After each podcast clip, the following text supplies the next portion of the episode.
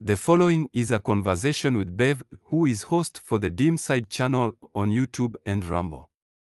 I first saw her on the Unsafe Space podcast and podcast network, which was always a great podcast criticizing the woke insanity like I mentioned during our speak together.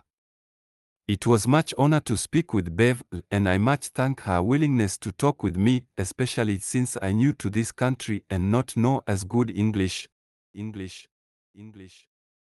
Why are you gay? Hello. Hey, How's it going? good. How are you?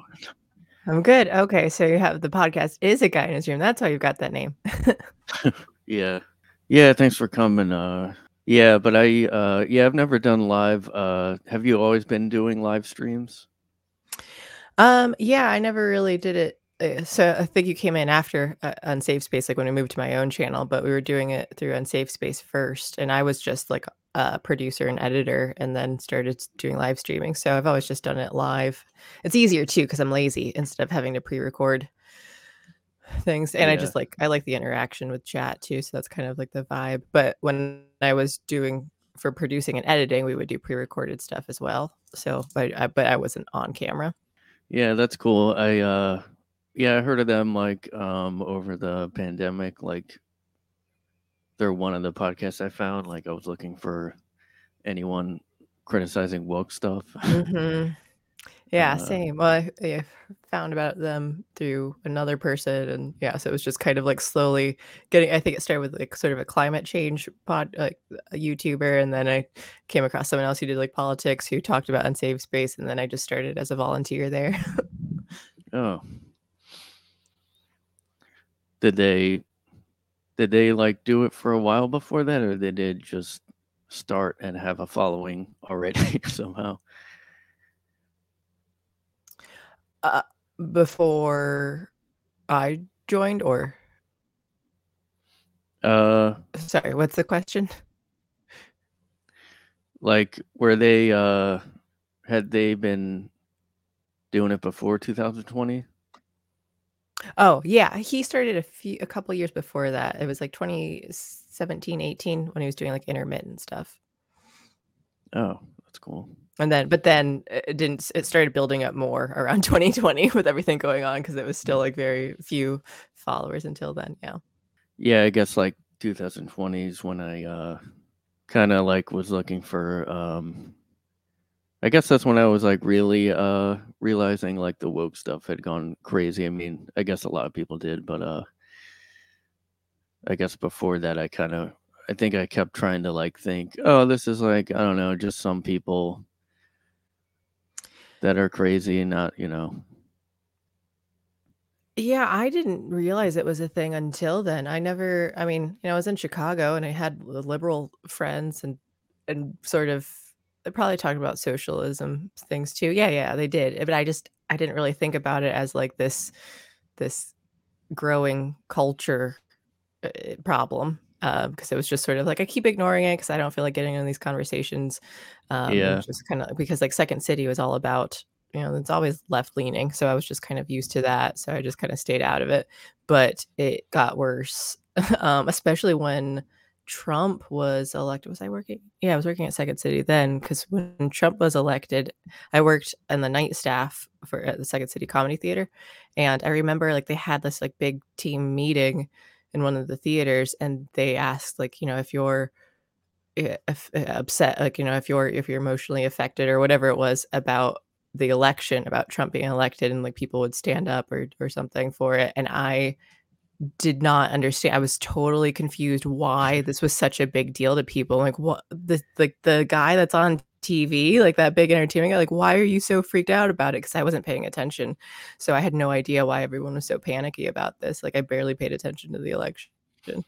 Um so like so that was that should have like hinted toward it but um it wasn't until more with with the coof and all that happening when I was like, this is not great. And then seeing everything else with, with George Floyd and stuff too. I'm like, man, what's happening with the world? And Unsafe Space was able to help me like sort of piece together, like, oh, this is what's going on. So you you used to do improv stuff in Mhm. Chicago or something? Yeah, yeah, I did improv, mostly improv, a little a little bit of sketch, but yeah, I moved to Chicago for for comedy things. So I did, took classes at Second City, IO Theater, and Annoyance Theater. So those are like the big three in Chicago, and like the ones where people like, move on to SNL and stuff. But I've never actually been that big of a fan of SNL. I just, but those were the comedy theaters there.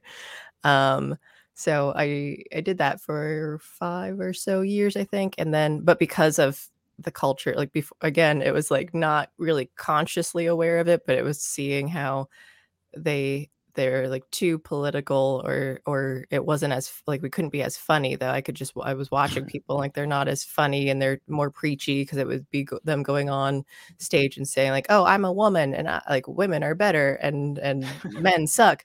So it was just really basic. I'm like you can just be a woman and be on stage and be literally anything you want because we're playing pretend and you're choosing to just talk about how you're a woman and how you're better mm. than men. And it was so lame and but that was kind of like what they they kept pushing for like not just the performers but like the institutions were like yeah we want more of this and it just kind of grew less fun um i really like the obscure abstract kind of like weird comedy rather than doing like, political stuff too so after Yeah. a while it was kind of like eh, i've had enough so that I got a different job and i also started as an audio engineer intern and then got free Oh. uh, hired as a freelancer downtown so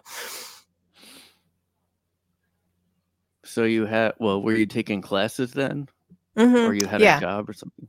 yeah so i was taking classes at those theaters and then i also started working at second city as a on the night staff so i was a server in the theaters so you had okay. to uh you had to carry out your drinks and stuff on the giant trays and so you have like 20 20 drinks with like the pilsner glasses and stuff in the dark during the performances so you're like trying not to get in the way of people seeing it. You're trying to be quiet and you're trying to pass stuff in the dark and then people would try to take stuff off of your off of your tray sometimes too and that would like it would topple your tray over because they're trying to be helpful but you're trying to balance it so i'd always constantly once i learned that i had to like tell like no no no don't touch it don't touch it because like you'd have to carefully pick it off the tray.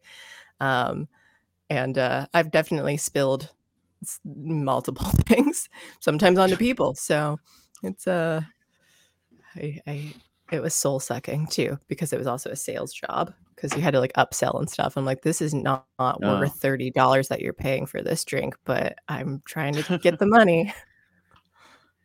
Wow. Oh, so you mean they weren't stealing drinks? They were just trying to help or something by taking the drinks off. Yeah. Oh yeah, yeah. yeah. They were ju- they were just trying to help us. They're like, oh, this is, and I don't know why. Sometimes they'd assume which drink was theirs. I'm like, no, that's not even No. yours. There are like 20 drinks on this tray. Why would you think that one is yours? so they were not the always the brightest people. yeah, but uh, yeah. Sorry, I forgot to. Uh, yeah. So you have a podcast called like the Dim Side. I know you have a couple different I don't shows really on it. Yeah, I'm not sure what I don't know if I refer to it as a podcast. It's just the channel I have is the dim side, and then because it started on Unsafe Space, then I had the yeah, and I changed names to Occasional Levity. Um, moved over, so I kept that name, but the the dim stream was what I just changed it to when I moved it to my channel. So Alex and okay. I just talk pop culture there, and then on Occasional Levity. Occasional levity, we do more news and politics, but the politics, because culture and stuff leaks in everywhere, it happens in the pop culture one too.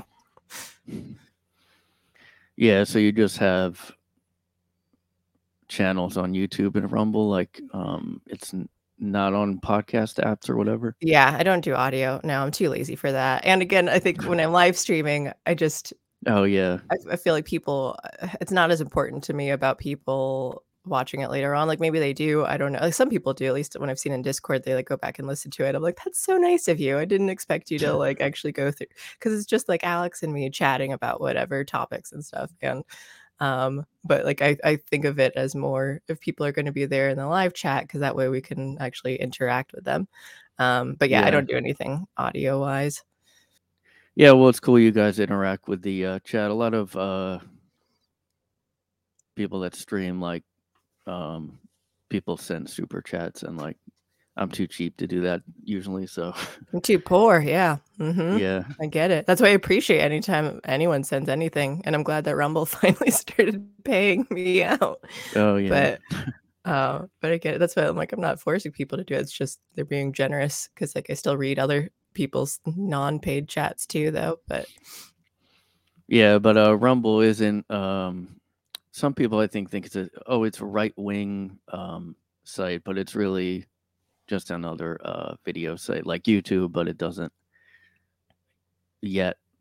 Hopefully it won't, but uh, it doesn't yet like censor stuff. so- yeah, yeah. I was a little concerned when I saw the policy page the other day, and I posted that in Discord too, because I was a little bit where, where it was just like we don't want certain things, and it kind of made it. It did make it seem a little conservative, where it was like they don't want bikinis was a term on there, like they didn't want bikinis on there. I'm like ever, or and Oh, Alex had said maybe because like there would be girls who stream like in their bikinis or something. They're just trying to avoid that, but I was like, that's a weird p- policy though. So I'm just kind of like I'm cautious. I'm hopeful, but I'm cautious Yeah. too that like who knows what direction they might end up going in. But they are the best alternative currently, I think, to YouTube. So that's why. And I'm not streaming. I'm not live streaming on YouTube anymore either because they've already been problematic. So we're just solely Rumble streaming now. yeah, yeah. I mean, I, I mean, I first heard of Rumble like because I think a conservative guy started it or something. hmm Um, and the, but there was like I don't know. I guess there's like some other ones like Odysee. I was u- trying to use. Um, Yeah, Odysee, uh, BitChute, um, and Utreon kind of was more, but I thought they were more video based, but they're more like Patreon. So like you do Patreon, Oh, but they also do videos. So they can do live streaming and upload videos, but it's more about like this is where you subscribe to a person. uh, kind of like uh, subscribe stars a new one. Yes, yeah. So subscribe, yeah. So subscribe star is like Patreon and Utreon is one of those things, but it it allows you to like upload and live stream videos. So it's kind of I'd say technically it's better. Um, and they're cool too. Like the CEO is uh, Alex had interviewed him on the Unsafe Space channel before, and he was a cool Oh. guy. And they're I forget what it was, probably more on the libertarian side of things. Yeah, YouTube.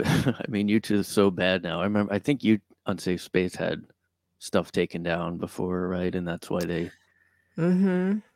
Yeah, Yeah. like it'll be uh, uh, the uh, I think the last time was that we got m- marked for a video a year beforehand that they said was wrong, and then they they gave us a strike, so we couldn't upload for a week because they went through and just I don't know if someone like you know uh reported it or if YouTube was just going into past ones and I think it was COOF related. Um if, yeah, Oh. yeah, I think it was like misinformation that they said even though but I think by that point when it was when we got the strike it it was already common knowledge that what they said was was confirmed. It was just at Oh, the time yeah. it was uncertain. So I don't know. That's why another reason to not trust YouTube. All you have to do is know the future and what will be permitted, and that's all you Mhm. have to Yeah, do. To That's by. it. That's it's pretty simple. Just know the future. So Yeah, do a podcast. So I guess um, you got into improv. Did you do improv? Like you did improv too back then? yeah, yeah. So I mean, taking the classes, you also had performances a lot of times, and then um, and just performing outside of it too. You really have to sell yourself and like in your team that you do because you're you're go- putting yourself out there to like, can we get stage time at whatever theaters, and then you're also trying to convince everyone else to go check out your show, but uh that's why it's not really like a paid thing. Oh, It's very few most people like you do it for free but um and even when like when you pl- perform in the theaters they're usually like volunteering so it's not it's not the most lucrative position because it's an arts thing but you do it because you love it and then some people can make it big and there are some too i was just talking to a friend yesterday uh, we were watching some bad movies over the, the internet and uh they he was talking about a horror movie horror comedy coming out called the blackening and then he was saying that it's like about an all black cast who and they're they kind of like make fun of this like the black tropes of like the first black person to die and uh, um, Oh. is always black and then they're like but if everyone's black like who you know who dies so and something was that, that had the tagline um something similar to that and i was like that reminds me of this sketch video that an improv group in Chicago did. They were called 3Peat. They they had a Comedy Central sketches a couple times, and uh, and I looked it up. I'm like, yeah, that is them. It's based. So this movie, this feature length film that's coming out, is based off of the sketch that they did a few years back. I think it was 2018. So, oh wow, um, occasionally things can happen from that, but you know, it's improv wise. Usually, improv, you you do all the pretend stuff, and then it goes to sketch, and then sketch is what can make it on. You know, like um, Saturday Night Live and stuff. So improv isn't usually the thing that you people want to watch outside of like whose line is it anyway. Yeah. But it is hilarious. I love it. I love performing. I love watching improv. Yeah. Um it gets kind of a lot of hate. Like I did oh um stand up like starting in uh, I was living in mm. Philly and they have improv oh, really? stuff. Wow. Um yeah. Um I've never and like for I've some reason the, uh, I live oh, on the really? other side of Pennsylvania, but I've never gone over to the east side. Yeah, it's cool. Um, I mean, I started like before, you know, 2016, but it already was like pretty left, and then it just got like intolerable left. mm-hmm. um, but stand up is terrifying enough on its own. Like, I took a class that I didn't know had a performance at the end of it. Oh, and oh, really? It's it's more scary because, like, at least with improv, you get to do stuff with other people and, and you're making it up as you go. So it's just like that scene sucked, but whatever, you know, I did, but like the stand up, you're preparing the material and it's, you know, potentially more personal kind of stuff too. And you're having to like figure out the audience. Uh, yeah, I, I don't envy the people who do it.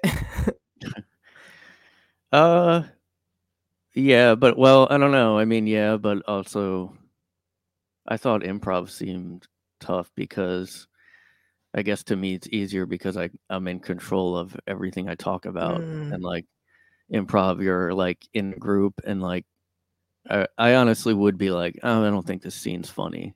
I don't know what to do and I just like not say anything probably I don't know I don't that happens I mean especially when you do like long form stuff at least the thing is you do a bunch of scenes so it's like this scene isn't working people aren't laughing you you move on so then like someone uh, sweeps this the stage and they sweep the scene oh. and you start a new one and it's just kind of like yeah that one wasn't great and we're going to start over or my favorites were the tag runs so like you you see someone i don't know like you have a a werewolf who's attacking a person and then so you have that scene play out you tag out the one person and now the werewolf moves to a new setting it's the same character but you just move them to a new place so i'd always go to like now you're at the grocery store at checkout line like and you just get to see like how does a werewolf interact when he's at the grocery store going through checkout line and then and so you can do a tag run of watching that werewolf go throughout his like daily life of, of things and um and i think that that's like more fast paced and i always love that kind but um improv yeah they tell you too that like especially when you're starting out you have maybe like 20% of your scenes are going to be good 80% are going to be bad and once you mm-hmm. get like you know professional 80% of your scenes are going to be good 20% of them are going to be bad like it's still never going to be uh, perfect because it's you're making it up yeah. and you never know what's going to happen yeah and it's like you know improv obviously it's not um yeah but a lot of the comics were like improv sucks like and I never was like that. I mean, there's like a weird like rivalry that isn't talked about or something, but everybody every comic hated improv. I don't know I don't know why. And improv people like um I did uh not improv, but I was just on shows at their theater like a few times and like they just seem like they hated me. they hated comics or something. Um, I don't get maybe the silly thing. I mean, Ryan Stiles on Whose Line, he started off as a stand-up comedian and then he went to do oh, yeah. improv. I'm trying to think if if there was there I mean there might have been like playful rivalry. I didn't really talk I mean I, I didn't really go to things that were both like stand-up and improv shows. Um, but I did know people who were like, yeah, they also do stand up and they do improv. So it was mm. blended enough. Like I yeah. did stand up because they had it at Second City. They had classes. They didn't do as much performances there. They had a little bit, but not as much. Um, so that's funny. I don't know. I don't know if that's a general thing. Yeah, it just seemed like everyone knew everyone. Like it was rare for me to hear someone not slam improv if they were a comic. Uh, but yeah, there was some that did both. There was some, and they would be like the the better people at improv or sketch for some reason would be. Oh, I'll try stand up too.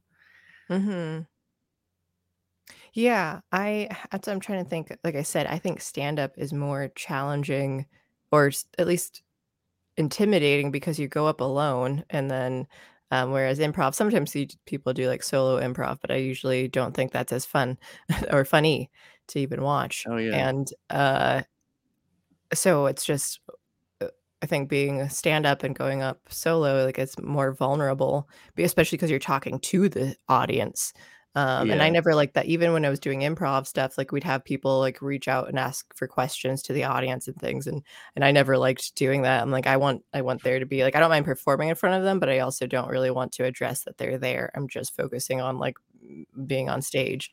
I think I'd be okay with it now, but just at the time though, too, I'm like, nope, I just have this wall here.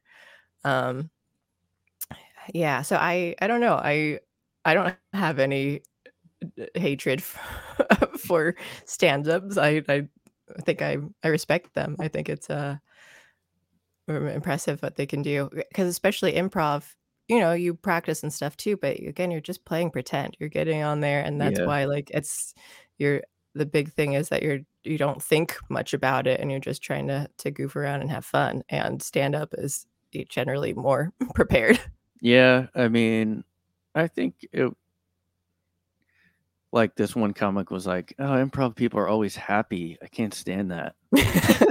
Yeah, well, I mean, you have to be s let me I'm trying to think of the comparisons. I think improv, you really you have to be more high energy, like, that is Yeah, especially when you're running around and stuff, like, you, uh, need to do that for that stage presence, but I think stand-up, you don't have to be that, you I mean, because you have your shtick or something, and you can be like, "I'm the deadpan sarcastic person, I'm the whatever," like, you don't need to have the same thing, but improv does need to have um, a more excitable energy to to kinda get the audience going.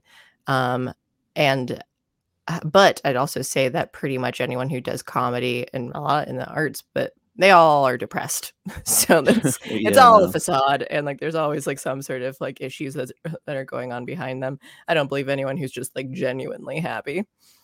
yeah. That's what I was.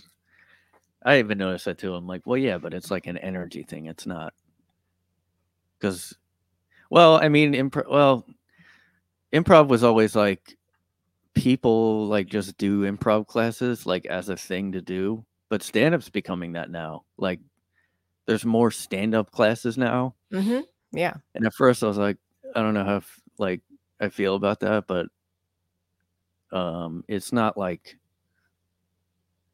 you can just kind of learn how to do stand up. You can just kind of learn, you know.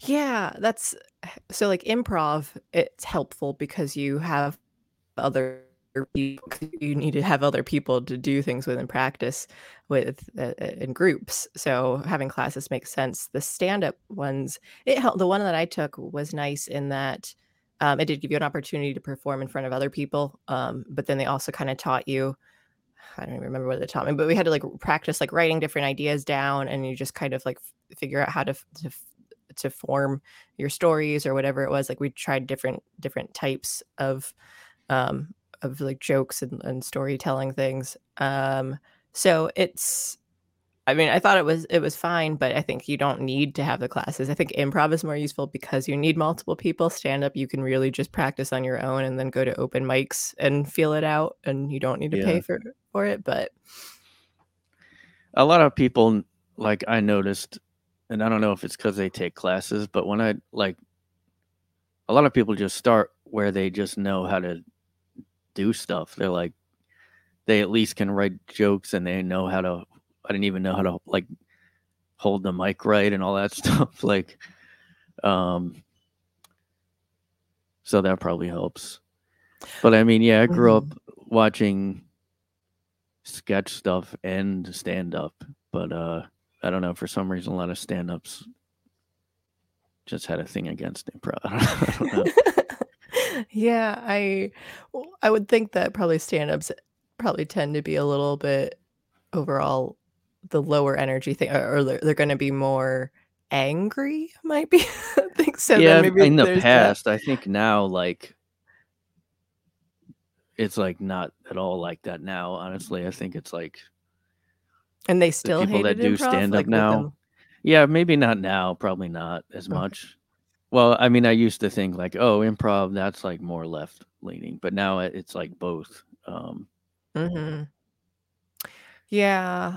Yeah. And I mean, you could find ones that aren't that, but it's just, you know, they're going to be hard and they're not going to be accepted into it. So, like, they're, that's why, like I said, leaving the improv community in Chicago, it was that they, they were, they weren't like necessarily forcing people out of like other things, but they were, they were bringing in they were like yes this is what we want more of. We want more of the same thing oh, and the same type of material. And like so that was what they kind of kept promoting onto their stages and stuff too. So it wasn't necessarily like that they're like shutting down things they just weren't really uh, bringing them on as much. And or, or at least they were bringing in the people who who had those those leanings and things and you know it just wasn't funny to me anymore. There were there were a few people who are like i think were the best performers ever and i do miss them like teachers and stuff that i'd watch perform Ugh, the one guy was my favorite. And then we used to play hacky sack outside of class too. um, so you said that was like 2018 or something? um, I did that. When did I move there? 2014, 15? I think Oh, 2015. Yeah, but no, I don't remember how. And I moved it back in 2021. So it was about six years. Yeah. So I think 20 around 2015 to 2020. okay. Yeah, I think I started stand up probably 2014, 15. Mm. Yeah, they had uh yeah, I guess they started to change their what they were looking for at the uh improv shows there, but they also had a um it was kind of around like Me Too. They sort of had a uh scandal there with a guy. Um Shocker. same thing happened in the stand-up community too. Uh but it wasn't like actually no, there was a couple guys. They weren't like big names or anything, but uh hmm they were just kind of weird because they both all those things like no one really knew the details. It was just like, oh that no, he's a like don't talk about him, don't book him, like but no one really knew what happened exactly, you know? Yeah, no, that happened to a couple of people I knew in Chicago too, oh where it was just they I mean he the one guy moved to LA though, and I've seen him in commercials and stuff. Several several No. people who are on the Second City stage, you keep seeing him in like commercials or small roles on Netflix and things, so that's fun. Actually, the one girl I knew, um, she's in the How I Met Your Father show Oh um, wow. on Hulu, but uh, not that she wasn't one who got canceled, but there were a couple people, who were, the guys who got me too'd, and then and the one was like married to another girl. That they were both like on two of the main stages at Second City, and and I just felt bad because I'm like he's the sweetest guy in the Oh world, no. and it and then like she stuck by him and then i think it was just kind of like no they're letting this other girl kind of say what she wants to kind of you know because she needed it and she like kind of needed to get it uh, get stuff out there and they never really confirmed whether it was true it just kind of made it seem like it wasn't but they were just letting it go because this girl like needed to to like get her Get her truth her out or yeah something. yeah something like that though and i was just like i i don't buy like and i feel bad like if it's not true she shouldn't be saying those things and like or she's yeah. probably misinterpreting stuff and it was just uh, and he didn't get like fully canceled i think he still did his thing but it was just kind of like you end up having sort of like a you know a black mark on your aura of, of humanness um and then the other guy i think he he, he i don't really know the details i could see like yeah probably he was sort of a player um but i. don't i don't know whether it was like as bad as people like say so that's another thing that you got to watch out for. They even said too about uh, some i think a teacher but like it was just a general thing where people kind of kept saying that like the that white men's time was up that they were like i think the teacher was saying that like they're not likely to get hired for anything anymore. They're not going to be as as much Oh like accepted onto stages and things in the community just because that's that's how they're leaning now. They said that like in private. I think I remember uh, if I recall correctly, it was someone I knew had a class and his teacher had just told, I think it was just telling them generally that like white guys are going to have it rough now. Like they're not going to be as, as hired for things because they're only doing like the diversity stuff now. So it was just sort of like, yeah, they, okay. it's not going to be as easy. They weren't, the teachers weren't telling them like, I'm not going to hire. They were just saying like, hey, this is what's happening now. Like you're not going to yeah. or like you're unlikely to get hired for things. Um. Yeah um i mean i guess back then i wasn't even thinking of that diversity yet. That was like mm a year later. Well there was this uh um i was in philly still when like shane gillis started there.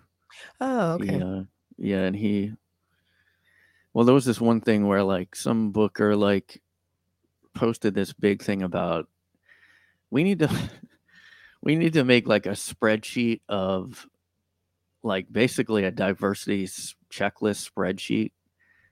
Like and you should be booking according to this. And he like just posted something like this is stupid. And like good.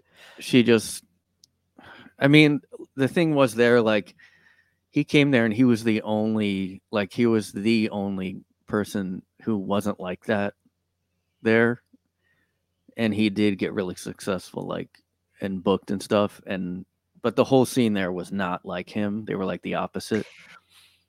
That's because he was funny. And that's the thing that yeah. they keep putting up they keep uh, accepting the the people that they're they're going to say like i'm a woman look at my vagina kind of thing and, and just you know preach about that and it's not funny and i think people might laugh for a while, but then it's the same thing over like everyone is doing the same yeah. thing. So when you're someone who kind of stands out among that and you're really funny, and that's probably going to be like, even if you're not necessarily unwoke, you're just at least willing to be inappropriate because everyone is too offended by everything and they get scared of of, of saying anything that's going to be wrong or if they do say something offensive then they get canceled for it and they bow to the mob and everything so people who just don't care um, they they're more likely to and to make it somewhere. I think, which is good. I'd rather funny people get successful.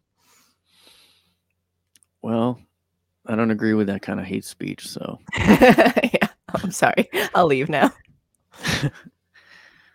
um, yeah, but he like also he uh he also like made friends with everyone too, like most people. I mean, there was still people that just like refused to like him. I guess it was almost like they mm-hmm. refused. like, no, you know, like, um, yeah, and then that. Well, that was weird. I was like, I even back then I was like, okay, but that's not literally. They're not going to go by a checklist. But then now they still are going by, like they are literally every stand up local, and maybe even at the clubs. I don't know, but like, uh every single stand-up show is like the exact like ratio. Like it's always like one white guy maybe, but he's like the host usually. and then like one of every demographic, like oh, every single okay. one. wow. And then eh, how many of them are funny? Um yeah, I mean honestly like I was just talking about this like uh most of them are very interchangeable to me like because also they also have the same viewpoint it's not even like it would be different if oh okay this guy's but they also kind of have the same opinions and everything so like to me it's almost like you you're like okay what uh demographic do you want to watch do stand up um okay but then oh so it was just kind of uh what like they they put a uh, well this is going to be more literal like but a new skin like a, on a video game character though yeah. too so it's just like they're they're in the same saying the same thing in the same room but they're just kind of like nope let's swap it out with like a black guy a, a brown guy Asian yeah girl. i mean that is what it's like like i mean i guess i thought like in philly oh maybe this is like more left leaning the same here, but then now I'm in uh, New York and uh You're in New York? Oh. yeah. Yikes. How's that? Uh I mean um it's not as bad as like 2020 now, but uh Okay. That's good. um yeah, I don't know. I guess like 2000 I mean it was so bad in 2020, but like everywhere got bad and I think people kind of like, you know, I didn't want to like just move because I thought, oh, it's bad because like everywhere was bad then. So Wait, when did you move there? 2018 or 19, I think. Okay. So like right. I kind of saw how it used to be like f- more Yeah. fun or whatever. uh, but yeah, even here it's still pretty left. Like it's a little more like diverse with opinions here, but it's still like, I mean, in Brooklyn, especially, it's very much like Philly was. Like, I think it's more like it's almost like a to me, it's more like a class thing where if somebody went to college, they're like gonna have the same viewpoint as everyone else that went to college. To me, like, Well, that's a lot of what they're teaching in colleges. So yeah. But um, even when I do see, I don't know, like black guy comedians, like some will go to like the, um, even before COVID, like they would go to some of the more like, uh, I don't know, hipster Brooklyn mics, and they'd still get like the audience would be like kind of uncomfortable with stuff. Uh, but um, So are you doing stand up now too? yeah, um, on and off, like What made you decide to move from Philly to New York? Uh, I guess I thought like I don't know. I guess I kind of wanted to go there anyway, but also for comedy, I was like, well, Mhm. it's bigger. I guess Philly felt more small. Like like I was like, oh, it's too small of a community. That's fair. It was like two clubs there. Um, but here, like, it's really hard to get noticed. Like, there's so many comics here. Like, I took it took me like two years to even like know people. Yeah. Yeah. Because then you're moving, you know, you're, you're going to be a small fish in a big pond kind of thing. yeah, Um, and that's what I felt too. Like I do miss the stage that like I love live. I love performing live because you get the the audience reaction. So when you get the the live feedback is way better than like filming stuff. And then because then you you just get to because I've done I have a film degree too. So like I did various like film making things a bit. Um, but like being on stage is way more fun. But I found that at least doing internet things, you can reach those audiences that you might not get in the cities, though, because they're all going to be more uh, leaning in one direction. And the internet, you can Yeah. find other people who are like Ryan Long, who's in New York. He's making it work. He does all those sketches and stuff too, and then he travels around doing stand up. But yeah, um, but like I think you know, doing his internet stuff really helped him take off more. So I think just trying to use internet and technology is probably the best thing to to do nowadays. yeah. Um, yeah, that's what I thought too. And like, cause I was used to only do, I don't know, local open mics and stuff, and I'm like, you're not really hearing yet. Like, you're only reaching the people in that room at the Mhm. time. Mm, uh yeah i mean i don't know like i keep going on and off now like because like it's just hard to uh find any kind of audience that might not get uptight here mhm. um like i was at a mic recently and it wasn't like i just like uh like the host like lit me off stage and it felt like it was like an she because she didn't want me talking about something uh What topics do you usually talk about? um i mean it's uh, like i hardly ever do offensive stuff uh i don't know like i recently like i also do i talked about epstein before um and well this time i, I just kind of was talking about body positivity and I think she thought I was gonna mock it, and then kind of lit me off right then. Mm. Like lit me. Oh, and it was a she, so yeah, Yeah. most likely going to be offended and pre-offended, ready to be offended. Yeah. Yeah, and like it's funny because I I just brought like I didn't even get to anything. I just like I was like, so yeah, everybody's talking about body positivity now, and that's when she lit me off. She's like, all right, thank you. Time is yeah, up. yes, body positivity. All right. yeah, but it's also it's also hard when you go to these kind of mics where it's like mostly comics and they do have the same view of everything, Mhm. or if they don't, they don't talk about it. Like so, like I get frustrated with the self censoring that I think goes on.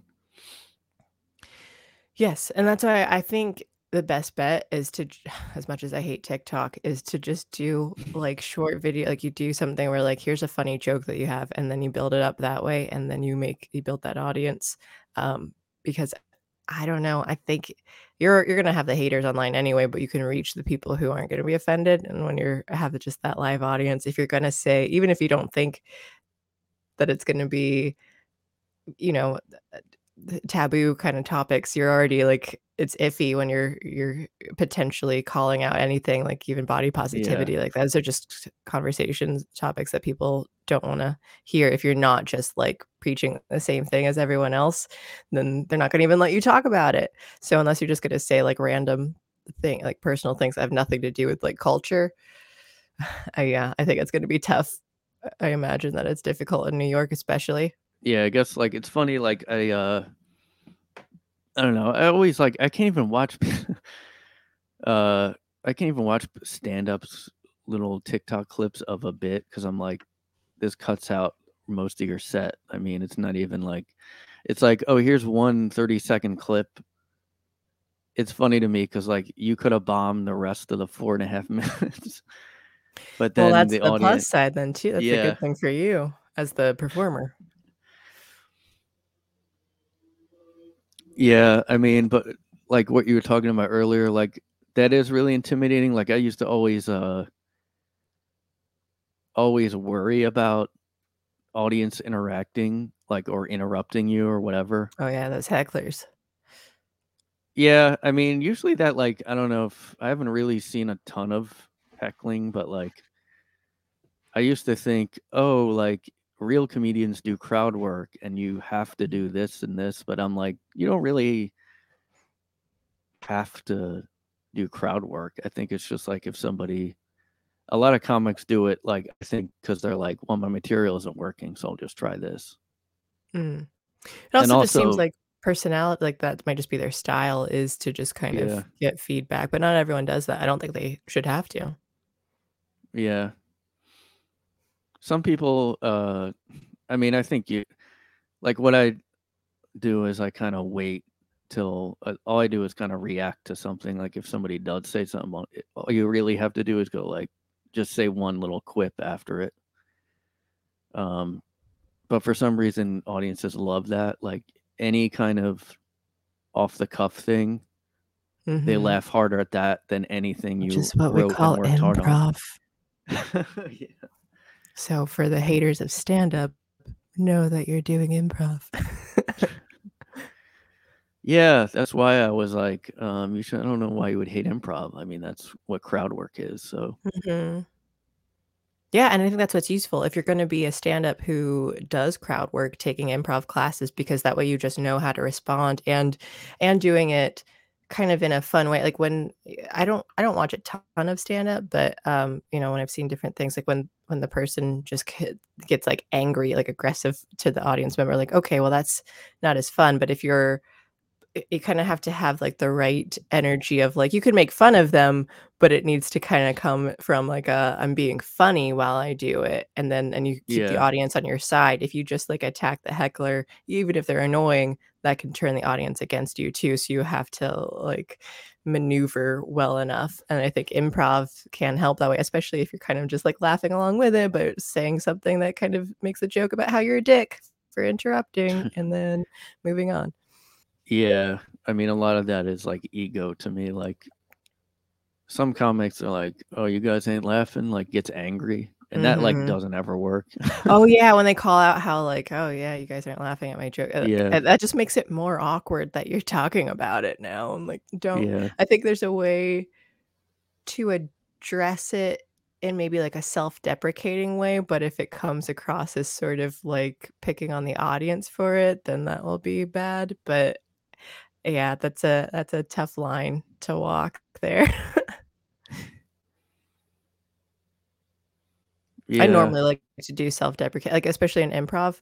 I think that was difficult for me at first because I they would teach you the classes could be really confusing because they they they uh, would teach you like what not to do of like don't say this, don't do that. And it was all these like rules of not what not to do. And I'm like, well, but then you're busy thinking about that. Like it was really limiting. And that was more at Second City. At IO, I really preferred at least the instructors that I had there because it was a lot more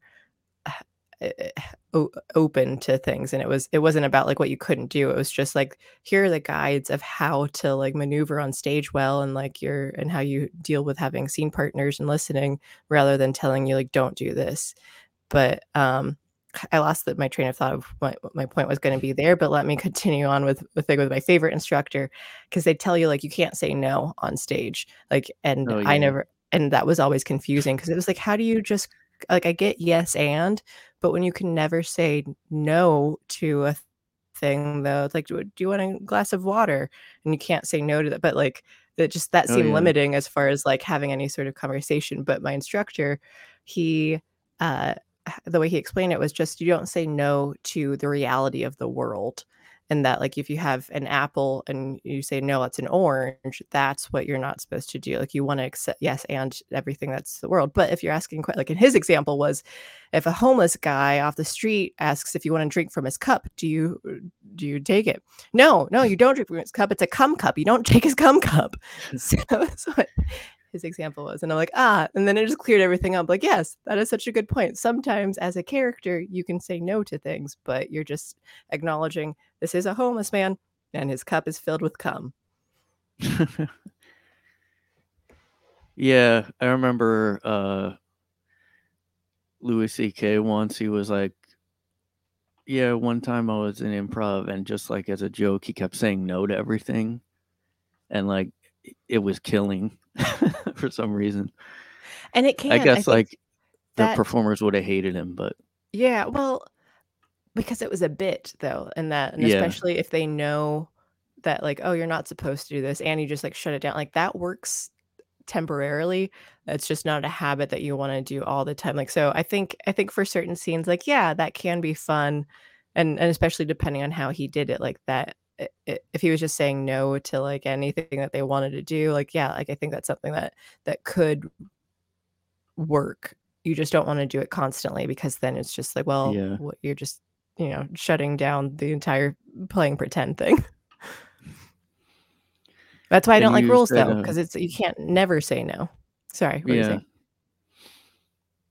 And you had uh you said you had the Kevin McDonald guy as a teacher. I did, somewhere? yes. He did a workshop, and Kevin McDonald from Kids in the Hall taught it, uh, and that was at IO, and it was fun. We did a sketch. Well, what did we do? I think we were we were all doing improv, and then we built sketches from the, the improv scenes in our groups, and we did something about the moon, about like that the moon was. We were suspicious of the moon. I think we were yelling at it, which was kind of reminded me like I think there was a kids in the hall scene with that he brought it up too though like it was just coincidence like we weren't trying to do it because of kids in the hall it just happened to be like the suggestion or like the scene. But um so we had to perform these sketches later on um but I just had the suspicion that he did not like me and I like I did make him laugh like in different improv scenes and stuff so that was really exciting but it was just like I don't know there was some sort of like distance that I felt from him, and maybe I was paranoid. But then at the end, after the performance, he, we were all backstage. We are like, you know, on either side of the walls as we were like getting ready to go or whatever. And he like walked around to everyone and like shook their hand and said goodbye. I wasn't even at the end or anything. I was like in the m- middle of the room.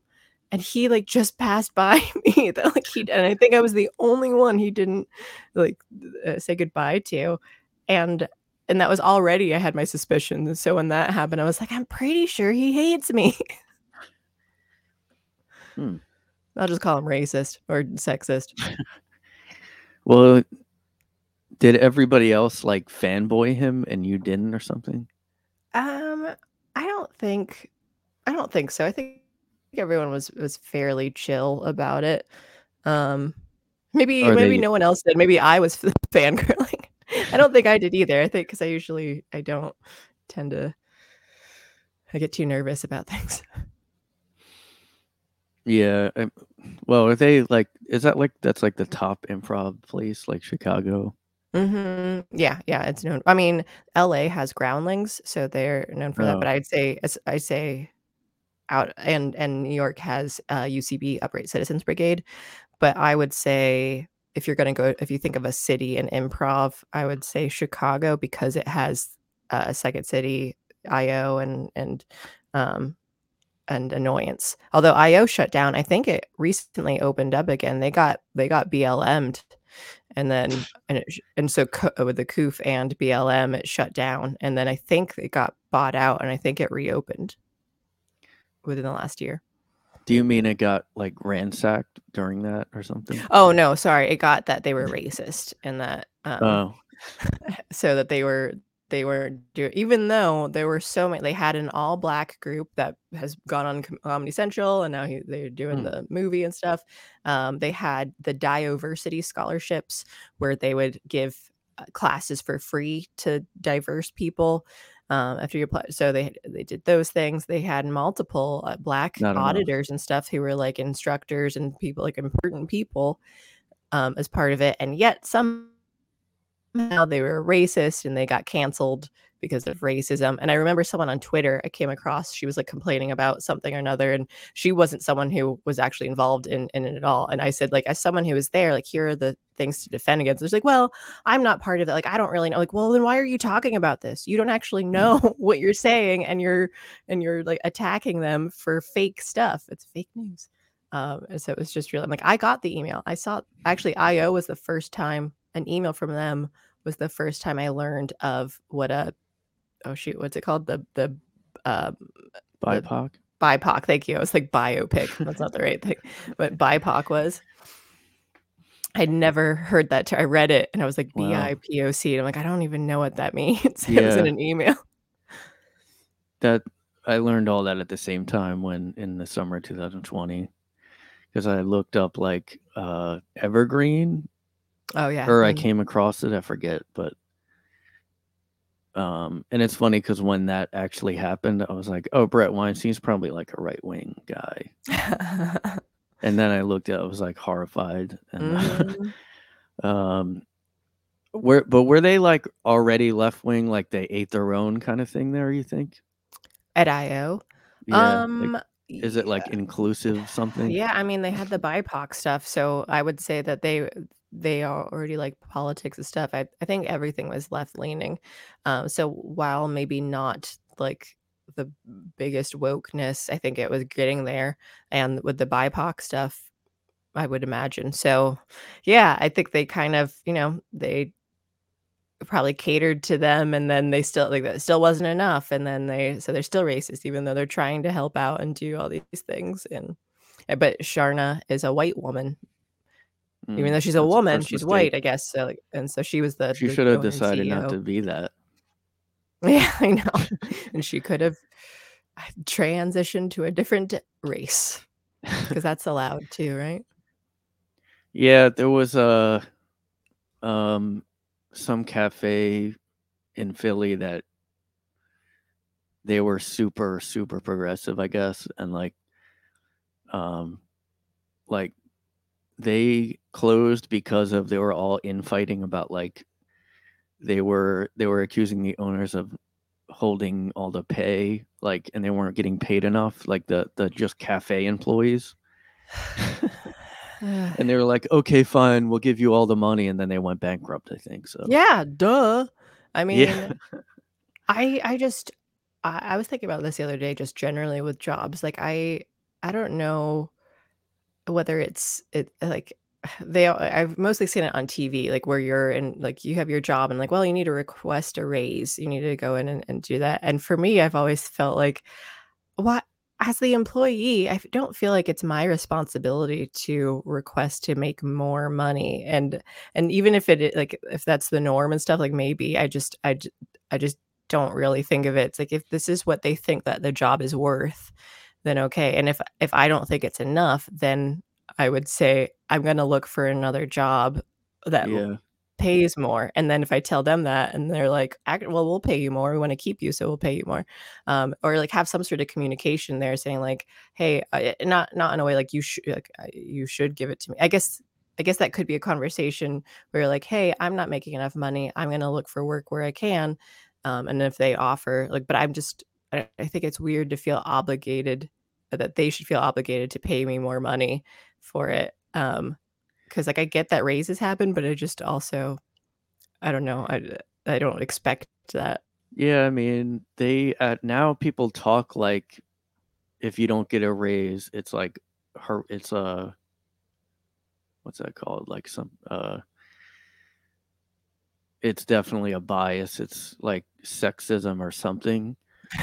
Like you should expect raises. Like people and then like yet everyone's being laid off now because of the inflation stuff. Mhm. But like Like they I I at least get that uh, the raises would happen for like inflation for the purposes where they're like, okay, the cost of living is going up, so they would adjust accordingly, and it wouldn't be that much. And like that part I get, but then like to expect like I'm gonna get several dollars an hour raise for for this like doing like why that if it's if it's not just about cost of living, I don't see the I don't see necessarily why you like deserve to have that. I think that's great if if the, the employer does think that and like and they can afford it and stuff. Like, okay, I think that's bonus. Um, Yeah. otherwise, like this is the job that you got. And I, and again, I get that other, like generally jobs do end up like paying more over time. Like recently, I was looking at teacher salaries and stuff but I I don't know. I, I've just never been. I also have never been at a job long enough. like I kind of jump around because I get bored. I move, or literally move places. Um, so to me, it's just always been like, yeah, if this isn't working for me for whatever reason, money or just I dislike it or or something, I'm gonna go find a different job. And Yeah. I don't expect the employer. I especially don't want to force them to do something. That's why a lot of times I'm not a fan of unions. I think they can be useful for certain things, but a lot of times I think it's just um, excess. Yeah. Well, I was in the like stand up union. So What was that like? Is that kind no, of like being in kidding. There's the? no well, is there? a- I thought it was like an actors union, like what SAG AFTRA or something. No, I mean no, actually there was uh well I did like that did remind me of like UCB. I remember like Kurt Metzger called them out because they didn't used to pay comics or something. Or they paid them super low, I forget. Yeah, to perform, yeah, like I said, Yeah. a lot of the performers, it depended on what you did. Like Second City, like the main stage theaters, they got paid, or like the the three theaters there. Um, IO, maybe some of those shows got paid. I think a lot of them were volunteer performances. Most of, I'd say most of them were volunteer performances. I don't think they really got paid. You just did it because you loved it, and then and then the cost was paying for like the expenses of of ha- like running the the building and everything Yeah. um for ticket sales.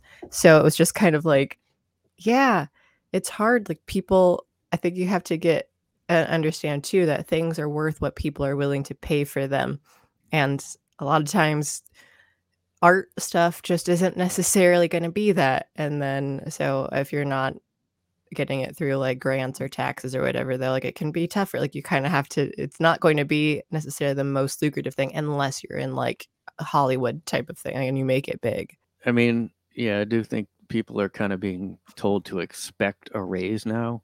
hmm Like there's the show on like Apple, like something for all mankind or something. It's about like space, like astronauts. It's like a fake history thing. It's like um if we kept going to the moon, but it also it's really feminist show. mm. And this like lady that works for NASA, I guess, like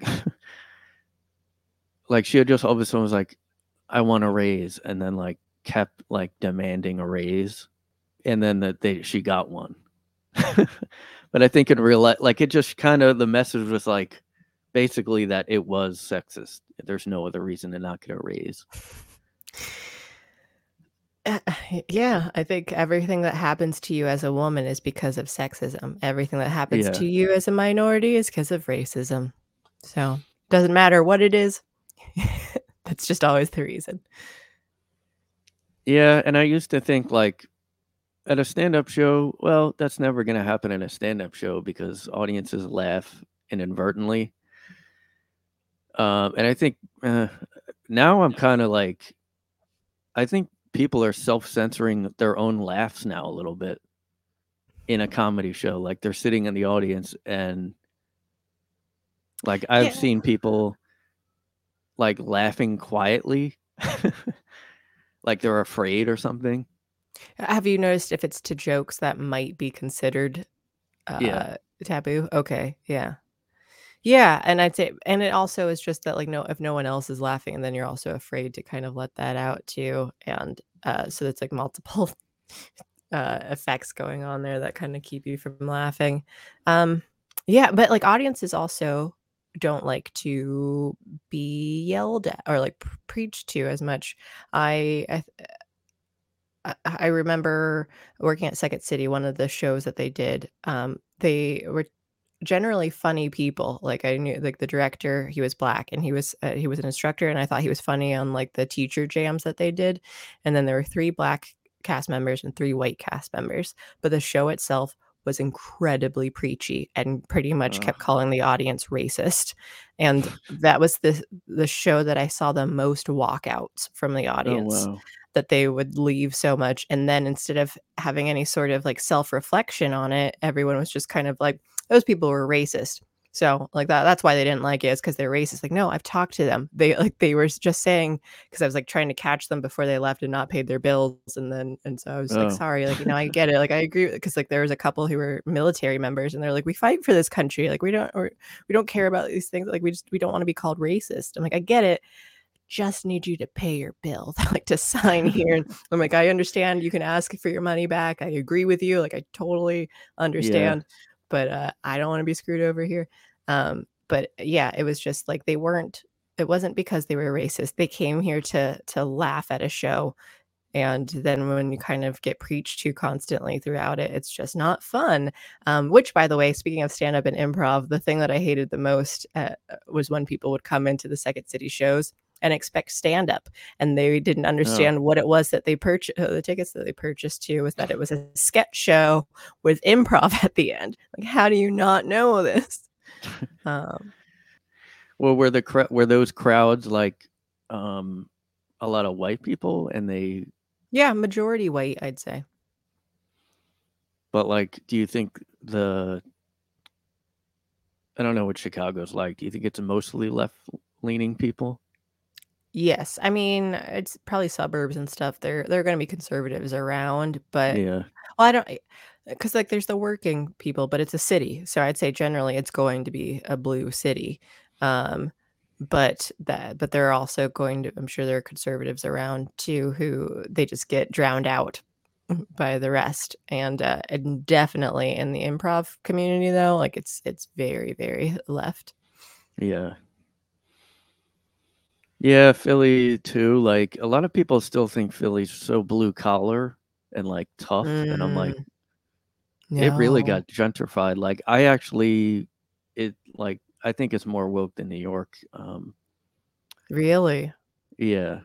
And like actually more Ugh, I want to cut them out of PA so much. I feel like we're Yeah. we're keep we're a purple state and bl- and keep going blue be- mostly because of Philly, Yeah. and I hate it. Yeah, that is crazy. Like, cause PA is so big, and like, there's so many areas in PA. Like, I went to college there and um, lived in lived there for a while. Like, and there's so many little towns where you're like, is this PA or like, um, I don't know, Kentucky? You know? That's what PA is. Is just a bunch Yeah. of little town. Like it's mostly spread out. It's so many small like counties and things, and uh, population isn't dense anyway. Like you you have like a bunch of different counties that the population adds up to like in Erie or in Pittsburgh and stuff, like not even that, but you take off like the majority of PA. Um, but so you have Erie, Pittsburgh, and and Philly, and I'd say Philly and Pittsburgh. My uh, Philly's the the worst one. Pittsburgh's probably next, and then Erie, because like, and it probably just goes by size, um, as far as like what's going to be the bluest, and then everywhere else, then it's like mostly. Uh oh yeah, I forget about them. I'm sure they're blue too, but they're they don't matter to me as much. Um, but yeah, yeah, somewhere there, those four but everywhere else like out when you're just outside of the cities and stuff like i don't know how big scranton is but like every pretty much everything else is red pretty small with like sprinkling blue because i even around here like i do definitely know people who are like democrats even if they're not like socialist ones they're they're at least like the classic democrat um so they're people who aren't as crazy to me at least um but it's it's that's why I hate things on a state level too, though, because like it just you get drowned out, and that's why I hate democracy. You get drowned out by all these like the bigger voices there who are aren't as intelligent. Yeah, I mean, my friend lives uh, around Harrisburg, um, and yeah, there's I, yeah, I guess like Harrisburg's kind of like almost a dangerous city, and then he Aren't all lives in this small dangerous? I don't believe that there are like safe cities, really. yeah. Uh, Like maybe Anchorage, Alaska. I don't know why I think that. Just when I went there, it was really pretty. Oh. I don't know. There was so many Alaska TV shows that I that I was like, uh, Alaska's probably so mad because like now people know about Alaska. yeah. like, oh, I should I move don't there. want people to come here. I would want to live there. Live there in the summer. Yeah, it was beautiful. I don't think I can handle winter time or anything. P- Pennsylvania's Oh, yeah. already bad enough in winter too. Uh, fortunately, this winter was actually mild, but we still got into like I don't know, probably like negatives, something like negative ten at one point. So plus wind chill. Yeah. Well, you're not near like Mount Pocono area or anything. No, we get um uh, sort of the, the Erie Lake effect sometimes. Oh, yeah.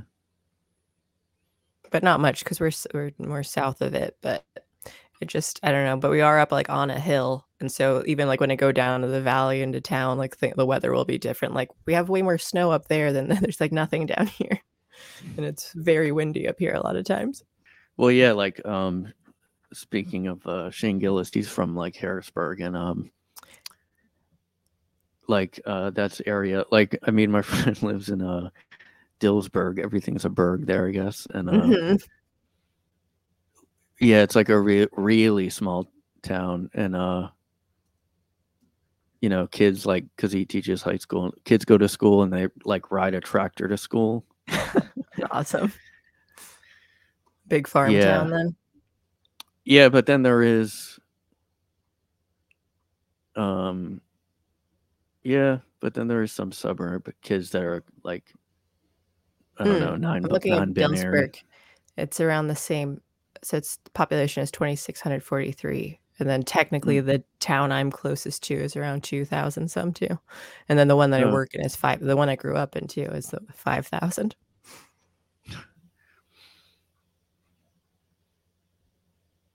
Yeah, so you and you still have friends in Chicago um Mhm.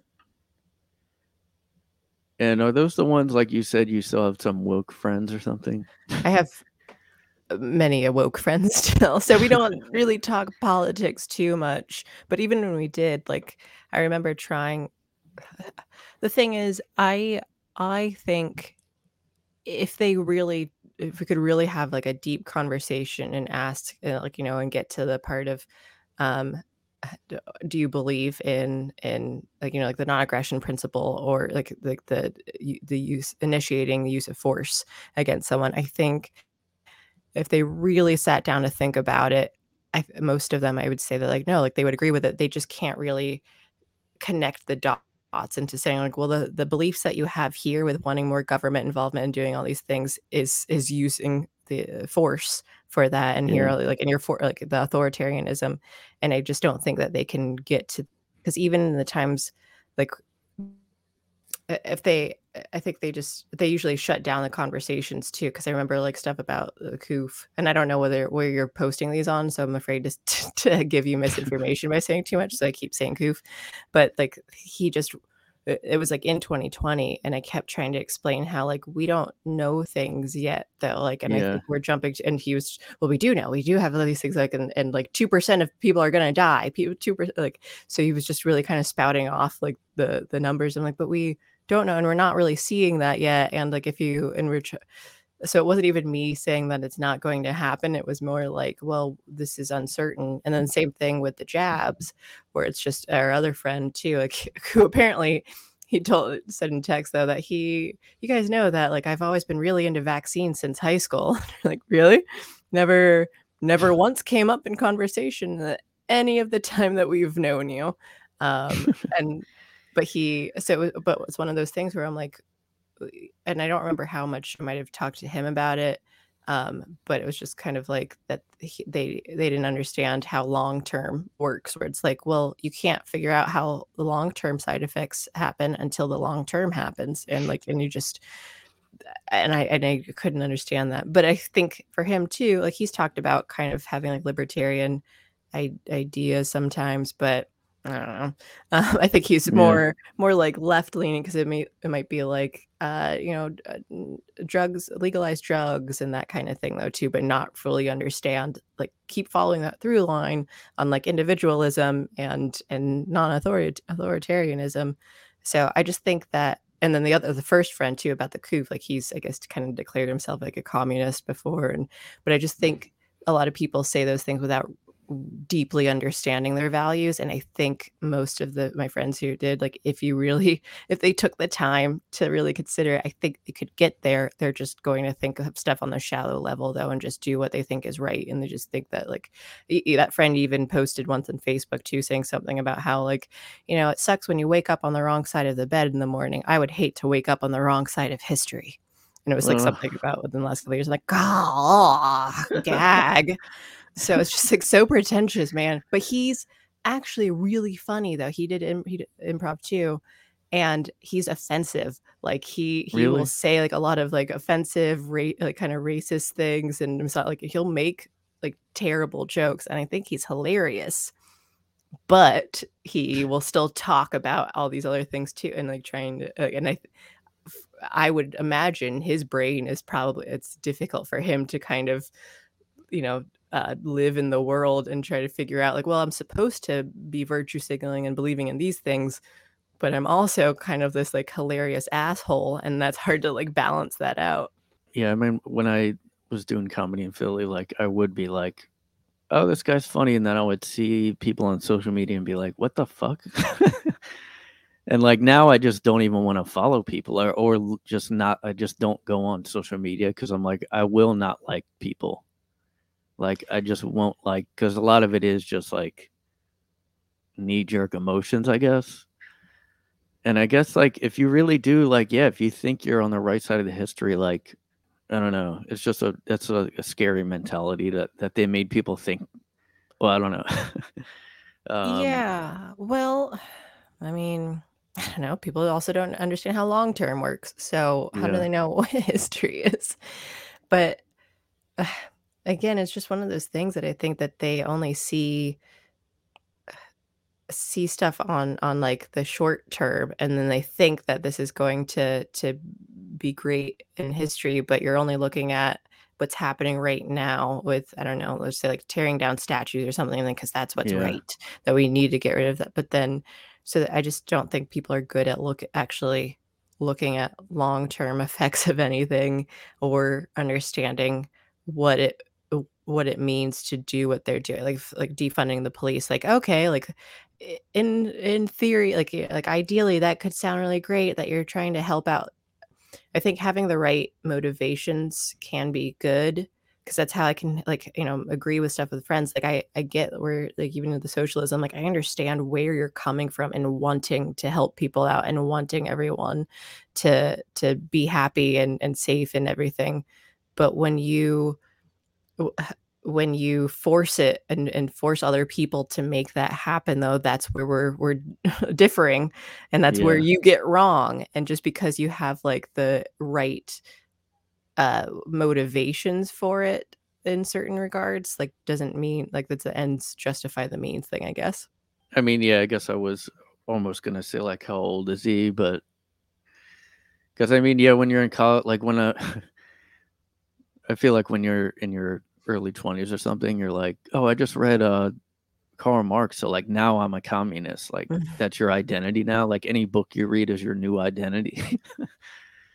um at the time i mean he's now gonna be 30 yeah um so then this was a cou- at least a f- few years ago too so you know like mid to late 20s but then definitely went to college and just have uh, it's that city atti- attitude it's the college yeah, city attitude of people who because and, and i knew so many of them where they they felt better than their small town peers Yeah. that they left and because like they're you know they're the Hi- hicks and stuff too and i and i think i kind of felt that way to an extent like i was never i was never you know left leaning or socialist or anything like that but i think there was a part where i was like well i want to get out of the small town like i'm you know you kind of have that interest in like i want to be bigger than this town and and i think that's okay but i never i don't know i, I just feel like i i didn't feel as pretentious about it as i've seen some people be though too that they're yeah, like those people are wrong to want to live in that small town and to be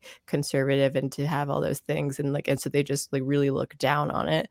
And i especially moving back and kind of seeing like the community and like all the stuff that they that they put into like events and things like it gives me a lot more admiration and respect for it. But i i don't know i think uh, maybe that just also comes with age that like when i when i just maturity i'll say maybe rather than age because i also hate when people say like well they're young they don't get it like i don't i hate Yeah. that because i'm like i wasn't that way when i was that age like don't give them that excuse but like i think some people mature earlier than others as well yeah. I mean, I I now I don't think it's an age thing. Like somebody can be seventy and be just as radical. Mhm. Oh yeah, for sure. Yeah, and but I do think with age can come wisdom. And so that's what I mean by it that like, you have more life experience so you might just kind of understand the world a little bit more. Um and but I also so I think that can help, but I also don't think that not having that prevents you from being able to make good decisions and stuff when you're Yeah. younger. I just think that like well, sometimes that can help you grow as a person. Yeah, but like even back then when uh, like I don't know, like yeah, back then I was like yeah, it's cool learning all these ideas at college or whatever, but I always looked at them like like that is the problem like you're saying like now it's like they're imposing all their views on everyone where like before it was like oh cool you're reading about communism that's cool like no one's like saying no somebody has to have the same views as everyone Mhm. else but like now they're like no you have to have our views. And now it's going into law and it's like i mean that's the problem everybody still does this. They're like oh what do you care that we changed um every disney person's race for no reason? Or it's like because you're just trying to stick it to people like and you're putting it in law you're putting your views into you know Yeah, I uh, that's why like people I think people have the right to believe in whatever they want. So, you know, if you're racist, if you're misogynist, if you're um, socialist, like I think you have the right to believe in those things. I don't think you have the right to force your beliefs on anyone else, even Yeah. if your beliefs say that you can do that. That I don't think that you can, um, because I believe in individual rights and uh, and I don't and I think if you infringe on them, then then you're wrong. Yeah, I mean that's why like I think the White House secretary said something like, "Why are you trying to ban uh drag shows? Like what what kind of I'm I'm like cuz you're forcing kids to go to drag shows. It doesn't make sense to do that. It just doesn't, you know. It's like if you want to send your kids there, go ahead, but not like um that's why they had the whole separation of religion and stuff. Uh they used to probably force religion in everything. And they probably even back then weren't like, you better talk religion with your kid or he will kill himself.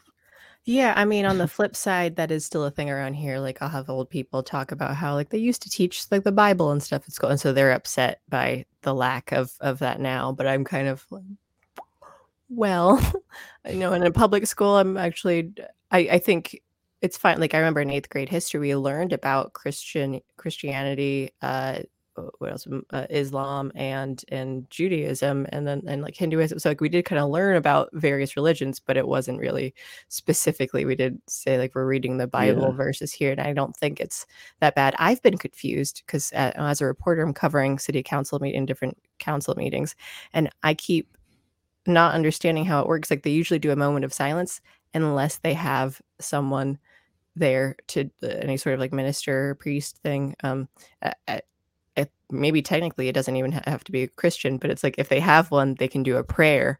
And I'm so confused by this because I was like, how come, how come we we do prayers at like a government meeting? And this seems like weird, and I don't. But like everyone does it, and is it just in the small town? Is that a thing that the government does? Like, so I've been confused about how the separation of church and state works with that though, because if they have someone to do a prayer, they do that. Otherwise, it's just a moment of silence. And I've seen it happen a couple of times, and I'm like, why?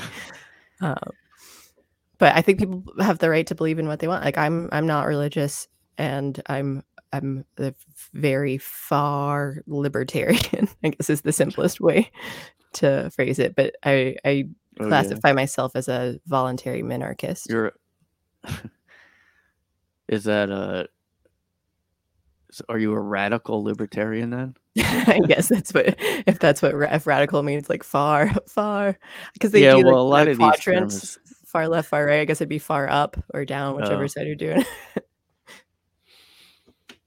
Yeah, I like don't even try to think of an identity politically anymore because I used to worry just when I started my podcast, like, oh, people are gonna think I'm right wing because I criticize woke whatever, hmm and now I'm like, they don't even mean anything. People say you're a fascist if you just disagree. So Well, that's why I think words do matter. And I think from, you know, Carter and Unsafe Space trying to to understand like I, I at least since we use words to communicate, I at least like to be able to get on if uh, whatever conversation I'm having, like let's get on the same page. Like how how do you define the words that you're using that way I can just understand? Because we might be using and that sometimes that happens. We're like, oh, you're meaning this, I'm meaning this. And that happens with libertarianism. When I try to tell Alex and Juliet, I'm like, Nah, I just consider you guys libertarians though, because like Juliet's conservative, Alex says she's centrist, but I'm like, but you both want smaller government. You both like are kind of are anti-authoritarianism, and you might have some stuff, but like you're on the libertarian side of things, and that's how I am very. Uh, I I think libertarian is like such a wide umbrella that I'm like, if you are against big government and like in the smaller you want it the more libertarian you are. Like i don't care where else you're you're standing on things but like if you're just kind of like leave me alone sort of personality like yeah that's libertarian. And so i kind of want to take that word back a bit too because a lot of people are like well they're crazy because they're doing all these I'm like yeah some of them are. There's because there's a bunch of people like everyone has their own opinions on things but generally i'm trying to like the little L libertarian is just like it encompasses a lot of different ideas. If it's just smaller government, you're a libertarian. well, how did you come up with being libertarian? Did you just did you do quizzes? Yeah. or did you uh, Um, I I don't know how long. I've- I mean, I grew up. I guess it was kind of leaning in conservative stuff because I didn't really understand the other dimensions that there could be. Um, I don't remember when I learned the word libertarian, but my dad has always been more on on you know libertarian conservative side. So I grew up like I was never woke, never went through that and had a change of heart or I was raised woke, so oh yeah there's through the god of wokeness um but i and then i think as i've gotten older it's just gotten more individualist and it was especially through unsafe space because i for a long time i never understood where libertarians sat on the spectrum when i saw left and right because people would say like i would think so you're saying you're on the spectrum. Then. I'm on the spectrum, yeah, for sure.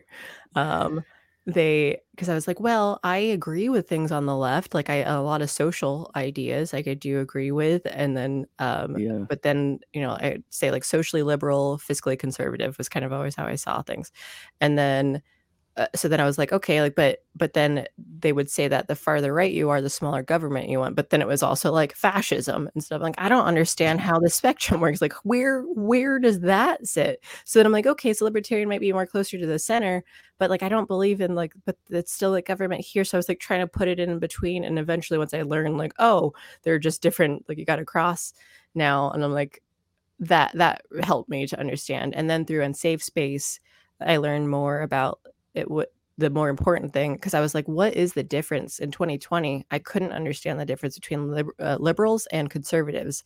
They were like blending in a lot, and a lot of them wanted authoritarian things. Um, and so it was just kind of like they, I don't understand, like, how do you define what each one is? Because I see like overlap. And then I learned about like libertarian versus authoritarian, and that's the spectrum to care about.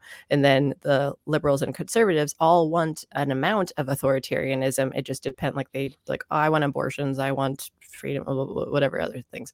So like it just depends on what side you are of what you want from the government. And then the less you want from the government, the more libertarian you are and the spectrum of individualism to collectivism. So those things that really help because I was going through like a, an identity crisis for a few weeks because I just didn't understand like where do I sit on things like what why like how do I kind of convey what I believe and I and I couldn't place it. Um, and so Unsafe Space really helped me to be like, oh, okay, that makes sense. This is where I am. And then I happened to come across the term minarchy at one point just by reading some sort of like various governments that people don't really know about list of things. And I saw minarchy and I was like, oh, that's what I believe in. and I just, I never knew there was a term for it. Yeah, I guess I. Uh, well, one time I t- took an online thing uh, about, I guess, libertarianism, and it was like the only part that I was like not on board with. I guess it was like, oh, would you care if people can buy um, uh, like child sex dolls if they're a pe- pedo? Do you care about that or something? Wait, I'm confused by the question. If like I think it was saying like, oh, you're a libertarian if you don't care at all if like you literally don't care about what anyone does, like even if a guy buys what was it? tech- an adult would be buying a, a, a Yeah. sex doll that was a child's shape. yeah. Okay, I just didn't understand if it was a child purchasing a sex doll. Okay, that, just, that clears it up. Um Um, I yeah, and I think sometimes well, I hate the political tests and stuff too because yeah. they're always like biased in some sort of like never really fully understanding and or they're worded so specifically where I'm like, well, like neither or something or or I've always been bad. I think I failed an employment test thing that from like Walmart or Giant Eagle or or question uh, the questions were like, would you do blah blah blah? And I think at one point they said that I wasn't fit to work there because because of and I don't know what it was. And I think I probably because I answered questions differently, but I was like, it depends on the situation. Like it's so situational. And and I didn't know if it just made it seem like I was I was gonna respond too much to authority or not enough to authority, or I just like I knew the questions were similar, and I was like, no, I'm gonna go with this one instead here. And so I I don't know if that was the reason, but I feel like it was like she's too inconsistent. She she can't be trusted. Um, but I think most things are situational, and I think I I, I think and, and this is what Alex and I were talking about the other night too on a stream, is- in that we can care personally about what someone does without thinking, hey, we should force them to do or not do something. And like Mm. maybe I don't think like uh, drugs will use I I think people should be allowed to purchase and consume whatever drugs they want as long as they're not hurting others. Do I think it's a healthy move that they that they probably should be doing? Most likely not. It really depends, but it also depends on the situation. As someone in like excruciating pain, and the only thing that really alleviates it is heroin, and but they are still able to like kind of function normally without it, and they're not concerned. Like, okay, like I'm, I'm. It's really dependent on the individual and their situation. Yeah, that's true. Well, like now everybody does like they'll be like, "Oh, so you want people to overdose on heroin?" Like everyone goes to the extreme Yeah, now. they go yeah, they don't have any sort of Yeah. of balance in there. And I and I'm also I'll say that drugs are the biggest thing that I've changed my mind about because I grew best. up with uh and I don't do it. I've never done anything. I think I smoked one puff of a cigar before and I drink sometime and some uh, there have been times when I've gotten like very very drunk. But um and I also rarely drink. Um and I've never done anything else. But I also think that I believe in people's right to do so. But when I was younger, even in college, I hated marijuana. I just thought like that was bad and I mostly I still hate it because of the smell. Um, it just smells like skunk. No matter what anyone tells me that they're like, it's just the bad kind. You need to get the good. I've never ever smelled it. Apparently, everyone has terrible, terrible weed. Um, but because I had I grew up, or uh, you know, like with alcoholism and family and stuff too. So that was always like a deterrent. So drugs were always I was always just kind Uh, of like anti-drugs because of it. And then I got more libertarian on it too, where it's like, well, it's not my decision to try and force people to to do a stuff or, or another. Um, uh, but again, it's kind of like, yeah, are you a drunkard and that affects your family and and whatever ways? Like, okay, you shouldn't do that, but you're also not necessarily like, uh, you know, um, doing anything harming people. It's not illegal to do it. it. But can you still be a dick? Yeah, like you might be a sucky person, but you also don't deserve jail. Is kind of how I see it. yeah, yeah. I guess that's what they do. Try to get libertarians for. They probably just do. That's their whole strategy is to go. So you want someone to beat their wife and be an alcoholic? You're for. Just like when Elon Musk took Twitter, people were terrified that oh he's gonna allow anything. Yeah, they're still scared of that too. Like, oh my god, Twitter's so. Uh, because again, I have the those lefty friends, the authoritarian, and I'm using lefty. I try to not al- always use that because again, I see like left and right. I, the spectrum is so like people use it so differently. So I I generally prefer using authoritarian, um, because that's just more specific to me. But um, That's but just actually that's a good idea. That would be. They'd get mad at that probably. yeah yeah yeah but it's true but um but for simplifications uh, sometimes especially like around here because there are people who are like are concerned about democrats and republicans and i'm like i'm so far beyond that like i don't care w- on either side like you if you this is where you are like you are not uh, c- current with the culture right now now um if that's how you believe in things. So that's why like there's this one kid who's a democrat and although i probably disagree with the union thing i uh, he's uh he's running for city council and i think he he's 19 and i but i think i Hmm. agree with a lot of what he wants he's not trying to raise taxes he's just trying to help the community out and grow the economy and things like it seems more like he's pro uh, uh police and stuff too though so and he when i asked him before if he was uh, how he felt about drugs he wants to legalize marijuana but doesn't like harder drugs though too so it's kind of funny Hmm. where i'm like he's he's not this extremist um he kind of has like a sort of classic Democrat thing. Um, so that's where I'm like, I could support him. I think on a, I would never vote for a Democrat in like any bigger things, but I think on more local stuff, I would potentially consider it just because of I think they're like I would disagree with conservatives, uh, the Republicans on certain issues too. Um, so I, but I also don't vote really. So Yeah. Well, yeah, like a lot of people. I mean, my family and my me and my friend talk about how bad it is now, and he's like, if somebody still is gonna vote now, I guess he's overvoting Mhm. because he's like talking about the East Palestine thing. He's like, people are seriously gonna vote oh again yeah, for, hmm and I'm like, no, people are people forgot about that already. I mean, Yeah, they're really good at, swe- at sweeping that under the rug. But anything, I'm not a very um, emotional person for a lot. Like uh, when I react to a lot of things that happen, it's kind of like, wow, that sucks. That's terrible. The thing that gets me is animal stuff, though. So like it could be like Oh, pretty much anything else that I'm kind of like, okay, like uh it's like a distant uh you know sadness or something but um for animals and especially ones that like i have chickens i have this and like and that worries me too Yeah. like, what if that happened here like is that still gonna like come because you know ohio is the ohio border So like, could that still affect us? So that's a thing that I'm like, no, I remember that. I'm upset by this. Yeah, that is. I mean, it's it's pretty crazy the control they have over the media because they they literally like. I think in the past, if I would be like, if something like that happens, no one's gonna forget that. That's gonna be all over the news. And now I'm like, no, they c- they can just ignore it now. Mhm, I yeah. mean, and like people like Joy Behar are like, oh, they voted for this because they it's a Trump county or something. And it's like, did the animals vote for?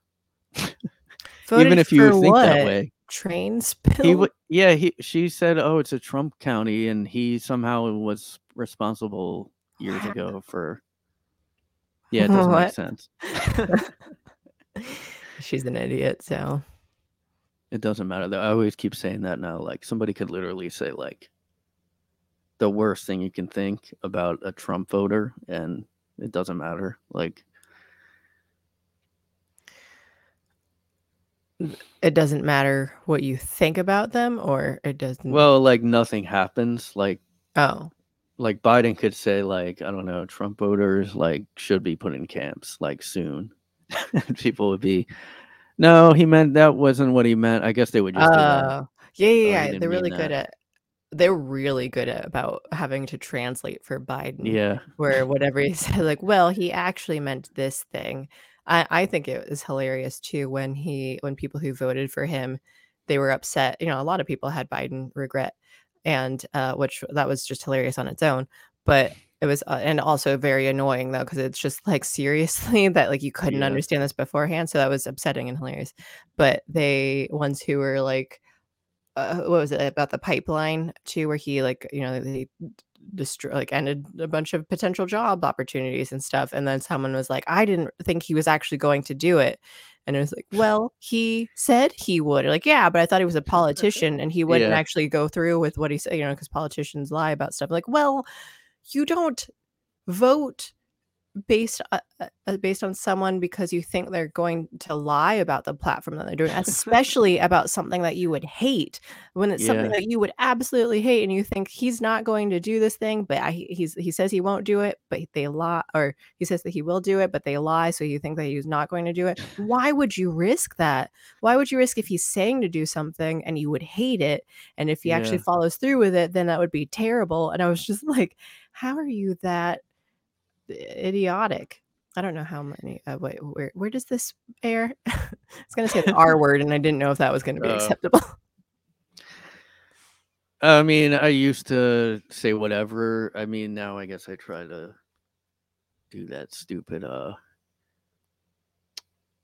recently I've been just saying I've been trying to copy other YouTube people, but I do have it on Rumble too, so I mean Okay, yeah, that's why when I do Rumble only now, I do not censor anything. I'm just Yeah. saying every thought that crosses. just don't like have bikini pics or anything. Yeah, yeah. Apparently, well, that's not going to be an issue. I was not planning on that anyway, so you don't own one.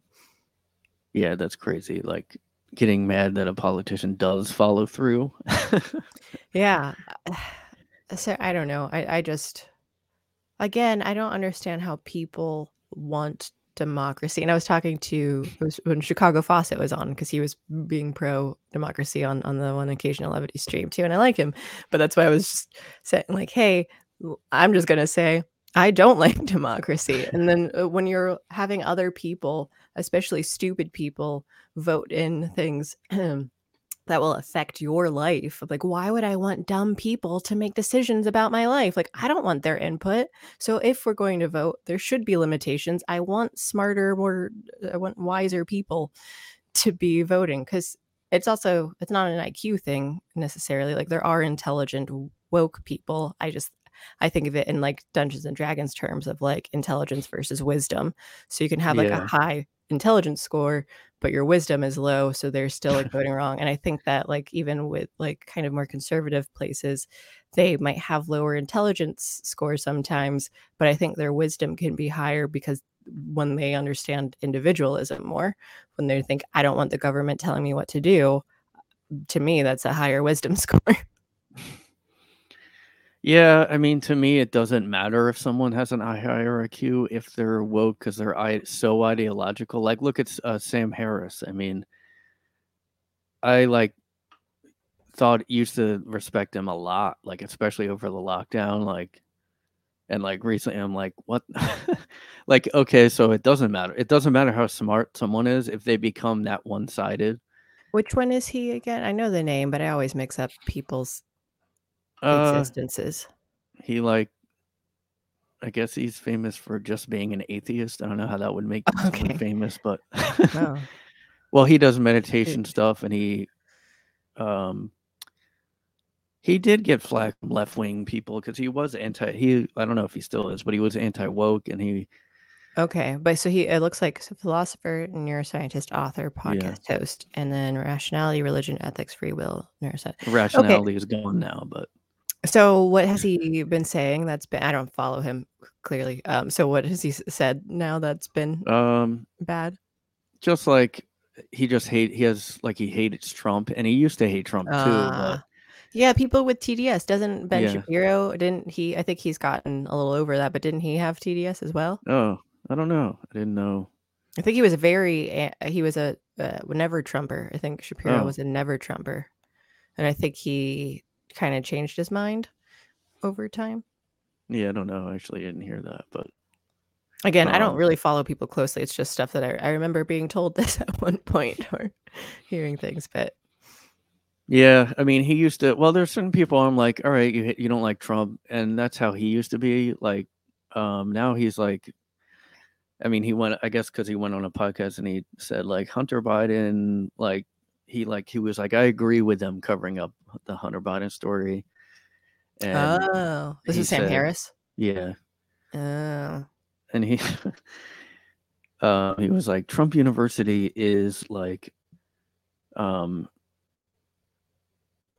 wait the Hunter Biden could have like kids in his basement and it wouldn't matter to me like because Trump uni- like it's like a firefly to the sun compared to Trump University um hmm. and I don't know much about Trump University it just sounds like it's a stupid little school private I don't know anything about it. Yeah. But like I also keep thinking you said you did audio recording Yeah. and I know there's I almost went to some like audio recording schools like I did get a bachelor's technically in that. um it- but there's like there's a lot of schools that's like uh become an audio recording person. And like so that sounded like Trent That's the degree they're University. giving out. It's just Bachelor of Science and audio Yeah. recording person. well, these schools are just recording, but I did have them. It was also in the music program. So hmm Yeah, that's what my school. They didn't have an actual like it was filmmaking, and they kept talking about doing an audio, like a specifically like audio uh major. And so my friends and I who were super into sound design, we wanted to to transfer into that, but they I don't know if they ever ended up doing it, but they definitely didn't do it while we were in school. But all of my electives and everything too was into to audio engineer, sound sound design stuff. So then I did when I did the audio engineer things in Chicago, coincidentally, Second City was doing voiceover classes in that same studio. And I had no idea when I applied for it either. So I was really excited because I was like, yeah, that's exactly what I wanted. Like I love the voice acting um just uh, on the on the voice actor side but then learning how to do it on the technical side and be the engineer for it that was really cool too to be able to do that um yeah, do, do other VO recordings for like commercials and stuff yeah. There was uh there was a few film people with film degrees that started doing stand up, and I was like, what is the overlap there? It didn't make it still doesn't make sense to me. Oh, But I couldn't answer at least from mine was that I already knew like at least performance wise, like I loved theater and I you know did a lot of that growing up. But I was like I already know how to act and and all those basics from like high school and things. I don't need a full degree in it. But if I'm gonna go do TV things, I'd rather have like the knowledge and stuff on the technical end because like performing is less likely, but you can get in from a oh, technical Oh, yeah, side that's and true. and so just having which i also don't think you need the degree especially now anymore you can learn everything on the internet but for, at the time too when i felt like i'm supposed to go to college like well i like tv i already know how to do the acting side and let me learn more about the technical side of things Yeah, that's why I went to college for that too. Like, um, and I think you know, certain college like I do think that's kind of I don't know, like it's almost immoral to me now looking back like I'm glad I didn't only go to a recording school like because I would only have a skill that's like kind of I mean Oh, especially even narrow. yeah, even back then it was becoming obsolete like cuz you could start to record by yourself on a laptop. I think Um most degrees are unnecessary unless you need yeah. it to like be a doctor or something like that. Like I do not recommend people to especially take out loans to go to college Yeah. and for things that you can learn on your own. Um and uh, yeah, so it's like most things. But if you're going to be like in the medical field and stuff and you need it, I guess technically a lot of teachers now too for like secondary education, they require like a master's degree, which is uh, ridiculous, but yeah, so I guess if but then also don't do public school. I'm an advocate for like homeschool and uh like private or or co-op stuff. So Yeah. Yeah, there was like uh I guess because of the lock because of the craziness in the past few years. I I used to think homeschooling like was like making your kid R worded. Mhm. and uh I used to think, yeah, that but or or just generally I had like misconceptions of homeschool. yeah. Um yeah, by the way, like the the avoiding certain words is kind of funny to me, like because they're so um they're almost worse sounding to me. Like Patton Al- Oswalt used to have a bit about that. Like some of the euphemisms are worse than Yeah, well, that's what I mean. I think I'm, I've mentioned this before in streams too. uh, Like, I think it was Louis C.K. who had like the N word, and he talked oh about that. But like, you just when you say that, you make everyone think of the word. Like when you, when you say the thing, it's still the concept of what you're not supposed to say, and so it's just so silly that like now you have the new, and eventually the N word's going to be bad because they just keep changing Yeah. it too. Like, well, now that's offensive, so now you're going to have to say the the word that begins with the letter after M will be the new thing. Yeah, and there's also words that are close to that. Like I had a old It's like the South Park bit. episode. Yeah. but I had an old stand-up bit about white rappers and I didn't say wigger, but um cuz I was like, is that offensive? I don't know. um, and what's the oh gosh, I can't remember the guy's name. The um the this comedian. Hang on, let me look at this up. But he's the one where he, the he, he the music is about the two G's, the I, the the N, the E, and R, and then so then he goes through it without saying it out, and then eventually it's about being a ginger. So Oh. so uh, so that was good, but I can't remember what the song was, um, or who- or who the person was now. Um, I can picture him. I just can't remember his name. Tim, uh, wait, is it Tim Minchin? I think it's Tim Minchin. Oh. Yeah, yeah, Australian comedian. Of course, he's Australian. oh yeah. The so yeah, Ginger pre- Prejudice. So I think it's a yeah, it's a song. Um, Yeah, so that's like a great one. um I mean, I usually just say like you're my ginger. I mean, you could try that with your up, my boyfriend or ginger? whatever. Yeah, he was just talking today too. How I don't remember how we got on the topic, but he worked with um, where was he from? S- uh, If not like Jamaica, but somewhere like in the islands too. So he was in Chicago, and he was a black guy, but he would say, you know, like "What up, my my n word" to to the ginger on like on the train, and he would just be looking over and be like black women who were like looking at him like, "What did he just call you?" like I didn't say it. I was just called one. Wow. Yeah, so that's what you call your boyfriend or um for They call the N word. Yeah. yeah. Uh my favorite, well, yeah, Louis bit I really like, and I also like George Carlin had an old bit about it, and he was like, Yeah, George Richard Pryor, he can say it because he is an N-word. Yeah. Um but yeah, like even when I was like kind of new in stand up, like one or two white comics would say it in a bit. And I think that's when that was done. Remember alternative comedy used to be like offensive, like Sarah Silverman. Yeah. edgy, and then now it's like the opposite, I guess. Yeah, well, she was getting canceled and stuff too. Yeah. Um, so maybe she had to kind of stop. Oh, she's, you know, there are things that she, she says that might be kind of like unwoke or a little woke. Like I, I never know. It's again, I think of the people who, who are offensive. I think they're they're still in there, but then I think sometimes they kind of feel pressured into to like falling in line. But not everyone does. Like some people just don't care and they they'll say whatever. And I, um, but I think I, and I've said this on my streams too multiple times about it's don't don't um uh, put people on a pedestal on on things though because even when you have um oh gosh Dave Chappelle where he you know like he's he's pretty unwoke with a lot of things but he might say like he might be uh, I think he might have had some mm, leanings I don't know necessarily BLM but just like certain things that that kind of hinted a little bit more in the other direction. And just for anyone everyone is going to have various opinions like no one is going to agree with you 100% and when you um, you know idolize them they're eventually going to let you down and it's Yeah. risky. So don't think that everyone's a hero. Like elon musk i don't trust him completely. I think it's a good move like i'm i'm glad he took over twitter because there's a potential for things to be better and, and less censoring.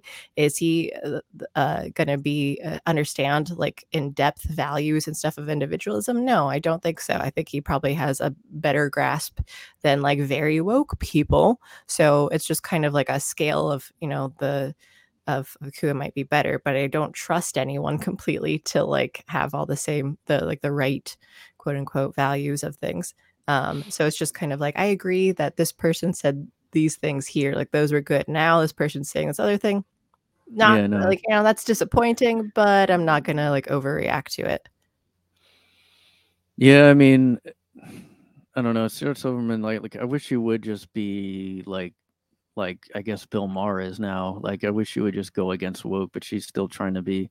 She's not as bad as Amy Schumer, but like, Mm. she did say when Louis got canceled, she was like, "I still like Louis," like, and I wanted to see him do that. Yeah. Yeah, I don't Like- know. I don't know much about Amy Schumer, but just because of generally isn't her thing always talking about her vagina and stuff though. Like I don't know if I ever would really think that she's that funny anyway.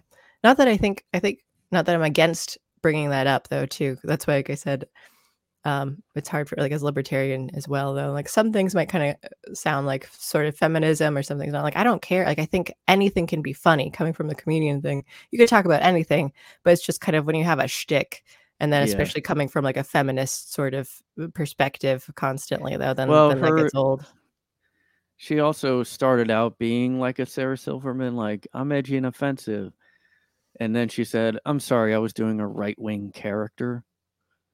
about being edgy and offensive She said she used to do literally a right wing character on stage. So, but that was how she was trying to get out of being canceled at the time. oh that she didn't actually believe in those things yeah, and she kind of still does the same. Like, I guess maybe now it's more just about her vagina, and that's it now. But before I actually never like, really listened to anything. That's all Yeah, I know is that she's talked about vaginas. So I don't know if she talked about other and things she's the first. Well, the thing is, she is the first female comedian. So Is that right? Huh? yeah, she's the first, and she is a woman. Wow. Okay. Female and a woman. uh yeah i mean people always kind of go to extremes though like people like amy schumer do make people go oh see no woman is funny and i'm like no i don't agree with that like um but it's hard to argue against when you have amy schumer type she inspired a lot of bad comedians yeah, and then and that's the thing when I get like with with Chicago stuff too, they're gonna put people on who aren't good because it's just like here's the same old shtick that they're gonna all Yeah. do, and so then everyone who like actually wants to hear something funny, like, well, this isn't funny, and this is what we've got though. These are the the people that Mhm. are, we've had for for women comedians, whereas other ones who may have been funny have left and and or just got pushed out or whatever. So Yeah, I mean, yeah, I mean, to me, like, I don't know, like, yeah, that's why I keep getting, I'll just, I keep going back and forth with, like, I'm done with stand up, like, but I do mm-hmm. think, I was saying before, like, on another episode, like, I kind of don't see it the same anymore. Like I don't think stand up is like the like raw truth thing anymore. Like you know how people always were like, no, you tell it like it is with stand up. I mean, that's just not. That's the idea for improv too. I mean, they have Oh, like yeah. books called Truth and Comedy, and that's how they like that you the funny comes from kind of having some some Oh. sort of truth in there, which I also think is like it might take it too far. Cause like sometimes I'm just gonna be a teapot and I'm gonna do stuff. I'm like, there's not really truth, but you play it truthfully. It's like, what would a teapot do? Like, and instead of like, so I get Yeah. that from that respect. But like this, I think sometimes people took it too much. Where you're like, you're only able to play like who you are. Like, no, we're still playing pretend. You're just trying to be honestly how a how a sentient teapot might be reacting. Yeah, I guess now people would say, no, it's about my truth. Like, Uh-huh. Yeah. and it'll be just like, okay, we're doing a sketch about when I was raped. and it's like, okay, I don't know if people need to see a lot of like that started to happen with stand up where like people sometimes would go on stage and they'd tell something like, because I was assaulted once, like, and so, Mhm. and Yeah, they try to make it funny and uncomfortable. Yeah. yeah, I mean, there are ways to do it. I, I think any topic can be up, uh, you know, uh, be funny and be up for grabs on, you know, like I don't think anything should be off limits. Yeah. Um, but you have to do it in a way that's not going to be uncomfortable. Yeah, I mean, well, people did start to literally say like, no, this subject look, like rape is never funny. But I Mhm. always think of the the Carlin George Carlin was like, rape can be funny. Picture Porky Pig raping Elmer Fudd or something. yeah, Um, no. Again, I don't think any any things should be off off limits. I think it can be tougher. There are certain topics that are going to be more challenging to to make funny, but I don't think that you shouldn't never you shouldn't ever you shouldn't never yeah that's right you shouldn't never talk comedy i think i want that double negative there Yeah. Um well, I remember like once I talked to some some girl once and she was like uh Louis came up or something. Cuz I saw him in New York just walking around once. I was like, oh, I Mm. saw him. She was like, "What? You saw him?" And I was and when you looked at him he that was rape he raped you at that moment Well, I thought it was funny cuz like I looked at him and he looked like startled like I was like, "Does he think I'm like a blogger or like someone recognized oh no Yeah. And Um, she was like, I think he should just never do stand up, I guess. Like he should do something else. And I just was like, I could just couldn't get past that. I was like, what? I don't know. Yeah, well, I mean, his whole thing, I only vaguely remember it, but I was really bothered. I had my white male friend who's uh, who's you know, authoritarian in Chicago when we were uh t- I think it was over I think it was over a Discord call though too because I think it was we, we were all in Chicago but I think we were having to do movie nights virtually because of the coof. Um but uh, I think we were having a discussion about Louis C.K. and I think he kept saying rape, and I was like, he didn't touch those women, and like regardless, and I think I I would say that like, that is wrong to call something like that. That lessens the impact of what rape actually is when you're defining someone who's not even Yeah. being physically assaulted as rape, and like that's not okay for I don't think for someone who like for those people who may have been raped out there, but I could you can argue about was it uh, you know uh, was it uh, cool or uncool for for maybe the girls to feel obligated to stay and watch him jerk off because i think that's what it was was that like they like he might have helped them out though but he they had to watch him jerk off. And like well but you also have the option he wasn't forcing them to stay they still had the free will to be like i this isn't worth it to me this is not how i want to break into the comedy indus- industry is doing this like this is uncomfortable. That might make it more difficult but people do that. I think was it octavia spencer or something? I think she talked about a similar thing where like she wasn't going to play by by you know like the the actual you know misogyny that she may have experienced there but she was like i'm still like oh she might get blacklisted and i could be totally wrong it might not be her at all i just think there was some sort of actress who was like potentially going to be blacklisted for it but she Oh, was unwilling Because to of Weinstein thing. I don't know if it was Weinstein or it might have just Oh. been anything, but it was uh, just that like she um uh, she wasn't willing to do the things that like you know sexually or or whatever like promiscuously that were kind of like required to do it but she wasn't going to do it that way. She was still going to try and, she, and then she, she still got successful. So it might be more challenging and the world sucks it's not fair and maybe Mhm. and the, the people shouldn't be doing that but they so i think it's one thing to argue with like hey people should be less uh, you know jerks about things.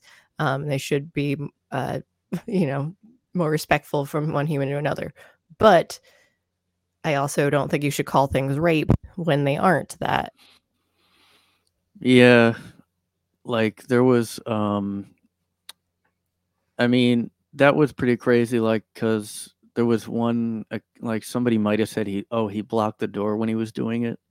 But I'm like everyone's assuming that definitely happened. Like he Mhm. definitely blocked the door. He like no one was there. It's weird how everybody started to go this is what ha-, like assume right away how it happened was how whoever said like whatever they say is exactly how it happened uh, until Joe Biden's thing, and then now no one thinks. and now it's just like nothing anyone says is how it means because biden does never says anything yeah well, that was he was he's old fashioned. That's all. Like he's old fashioned. Like men used to just. but that stick didn't work for Trump either, though, where he's not Yeah. old fashioned. He's evil and like everything he said, like that's too crude and he should know better. But then Biden, he's from another time, Yeah. uh, another era. um. Also, I, I should leave sh- soon because I've got to go Oh yeah. do some dinner things. Um. Just FYI. Okay. Yeah. I was gonna say. uh Um. So your channel's called the the dim side on. Yeah, on Rumble it's the dim side, and then on YouTube it's the dim side 45 because they wouldn't give me the dim side because someone else had it for some Oh. Because when I even I have had my channel since I think December of 2006. I Oh, think is when I made it. But when I first made it, it was the Sorceress Princess. So you can find it at youtube.com slash the Sorceress Princess. But uh or, or else it's the uh the dim side 45. Which that other person who has it doesn't even use it. It's so yeah, I have a YouTube like the name is a guy in his room, but it's not. It's Mosquito Man or something. Like, Oh, 'cause okay. I can't change the name, yeah. Oh, they won't let you Uh, change it either. Like they not let the me channel name or something. Oh, okay. I remember. I think yeah, no, I think you had to reach like certain levels, so I don't think I was able to change it. Oh. But that's why I could still keep the Sorceress Princess or the string of l- l- numbers and letters. Um, but you can do the at, like if you have that at username thing, you Oh, can use that now. So you could be youtube.com oh, slash okay. at a guy in his room or whatever you have for that. Um, so that might make it easier. But uh, yeah, I'm I'm the dim side on everything else on every other social media platform, even backyard chickens. I have it, and yet YouTube will not let me take that account, even though the Wow. other one doesn't use it. Well, I guess you'll have to sue or something. Yeah, yeah. No, I just gave up on YouTube. Is the biggest thing. So Oh yeah, whatever. yeah. And you guys used to be on, I guess, Unsafe Space's channel. That's where Mhm. I found So you did come through your there. shows. Okay. Yeah. I wasn't sure exactly because you said that you knew them, but I didn't know. I couldn't remember what how you had come through it. But yeah, yeah, we were on there, and then they were moving more to to written content anyway, though. So then I just moved Oh. stuff to my channel. Okay. And you're on Subscribe Star. I am, yeah, which is the dim side on there too. Okay. Yeah. so Um, everybody go there and get merch that you. Oh, I should do merch. No, it's just donations and stuff. But I'm Oh so yeah. on Twitter, uh, Gab, Discord. Um, I also have the Element one too for when we get banned on Discord. Um, maybe I'll do a Guilded, but yeah, so it's the dim side and everything on there. I should do merch because one time Alex talked about I think the white vagina, the light vagina, something from from Lord of the Rings. Uh, the what's the new show? The Ring Oh, of Power. Ring. Rings of Power A vagina of power. Yeah. but yeah, so there's something where she uh, was like the light, like when when the one girl went, the elves went into that that light, and I think she called it the light vagina because it just kind of had that opening in the center. Um, and then was it something? We had another character. I need to remember what those were. Vaginor, I think we had a character name. I mean, but yeah, we should make those into shirts. Yeah, I don't know if you're people say pussy on YouTube, but um, I know Alex and I did. Uh, like YouTube didn't censor us. We said a lot of things that we probably shouldn't have. Like the R word was okay. I'm pretty sure I said pussy a lot. oh yeah. Um, Well, people say like unalived instead of like suicided or something, Oh, okay. I didn't which is that. just a creepy. uh And my friend's a teacher, and like they, instead of saying that, they say, "Oh, this kid completed." you know, isn't that like so awful sounding? Yeah, completed. It's like an in- Orwellian, like, "Oh, that sounds good." What do you mean he completed? Completed what? I'm still confused. They were teachers and they. They, Or- if a student offs himself, Oh, oh. yeah, We're talking. We're still talking about unalived yeah, and he completed. oh, that is uncomfortable. yeah, completed, completed Yeah. life. Is that what? I guess, yeah, But just early, highest- early on. the highest achievement on Xbox. Oh, okay. Interesting. I'm going to use that from now on. from all the suicides that I have to to Yeah, address and stuff. uh, yeah, but uh, thanks for coming on. Yeah, Um, anytime. This was fun. I'm down to talk more about comedy or whatever else too. Oh, yeah. I just um I have to make dinner now. Oh yeah, so your, your abusive husband is gonna.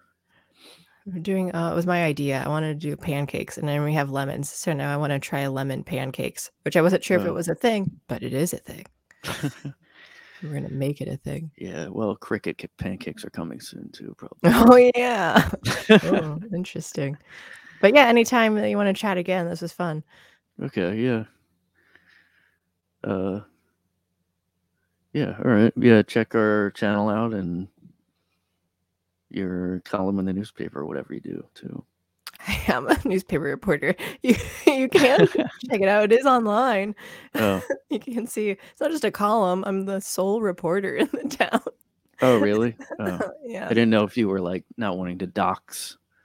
Oh, I've already shown it on my streams before, Oh, and okay. I, so it doesn't it doesn't super matter. Um, I've kind of doxed myself, Eh, but also like it doesn't matter if people try to come here. Like the only thing is, I guess potentially, if the if my job gets mad, I don't know how you know authoritarian they might be or not. But I'm also the only reporter that they have, and I already came in with Oh. like knowing the community too, though, so they kind of need me. So that's bonus.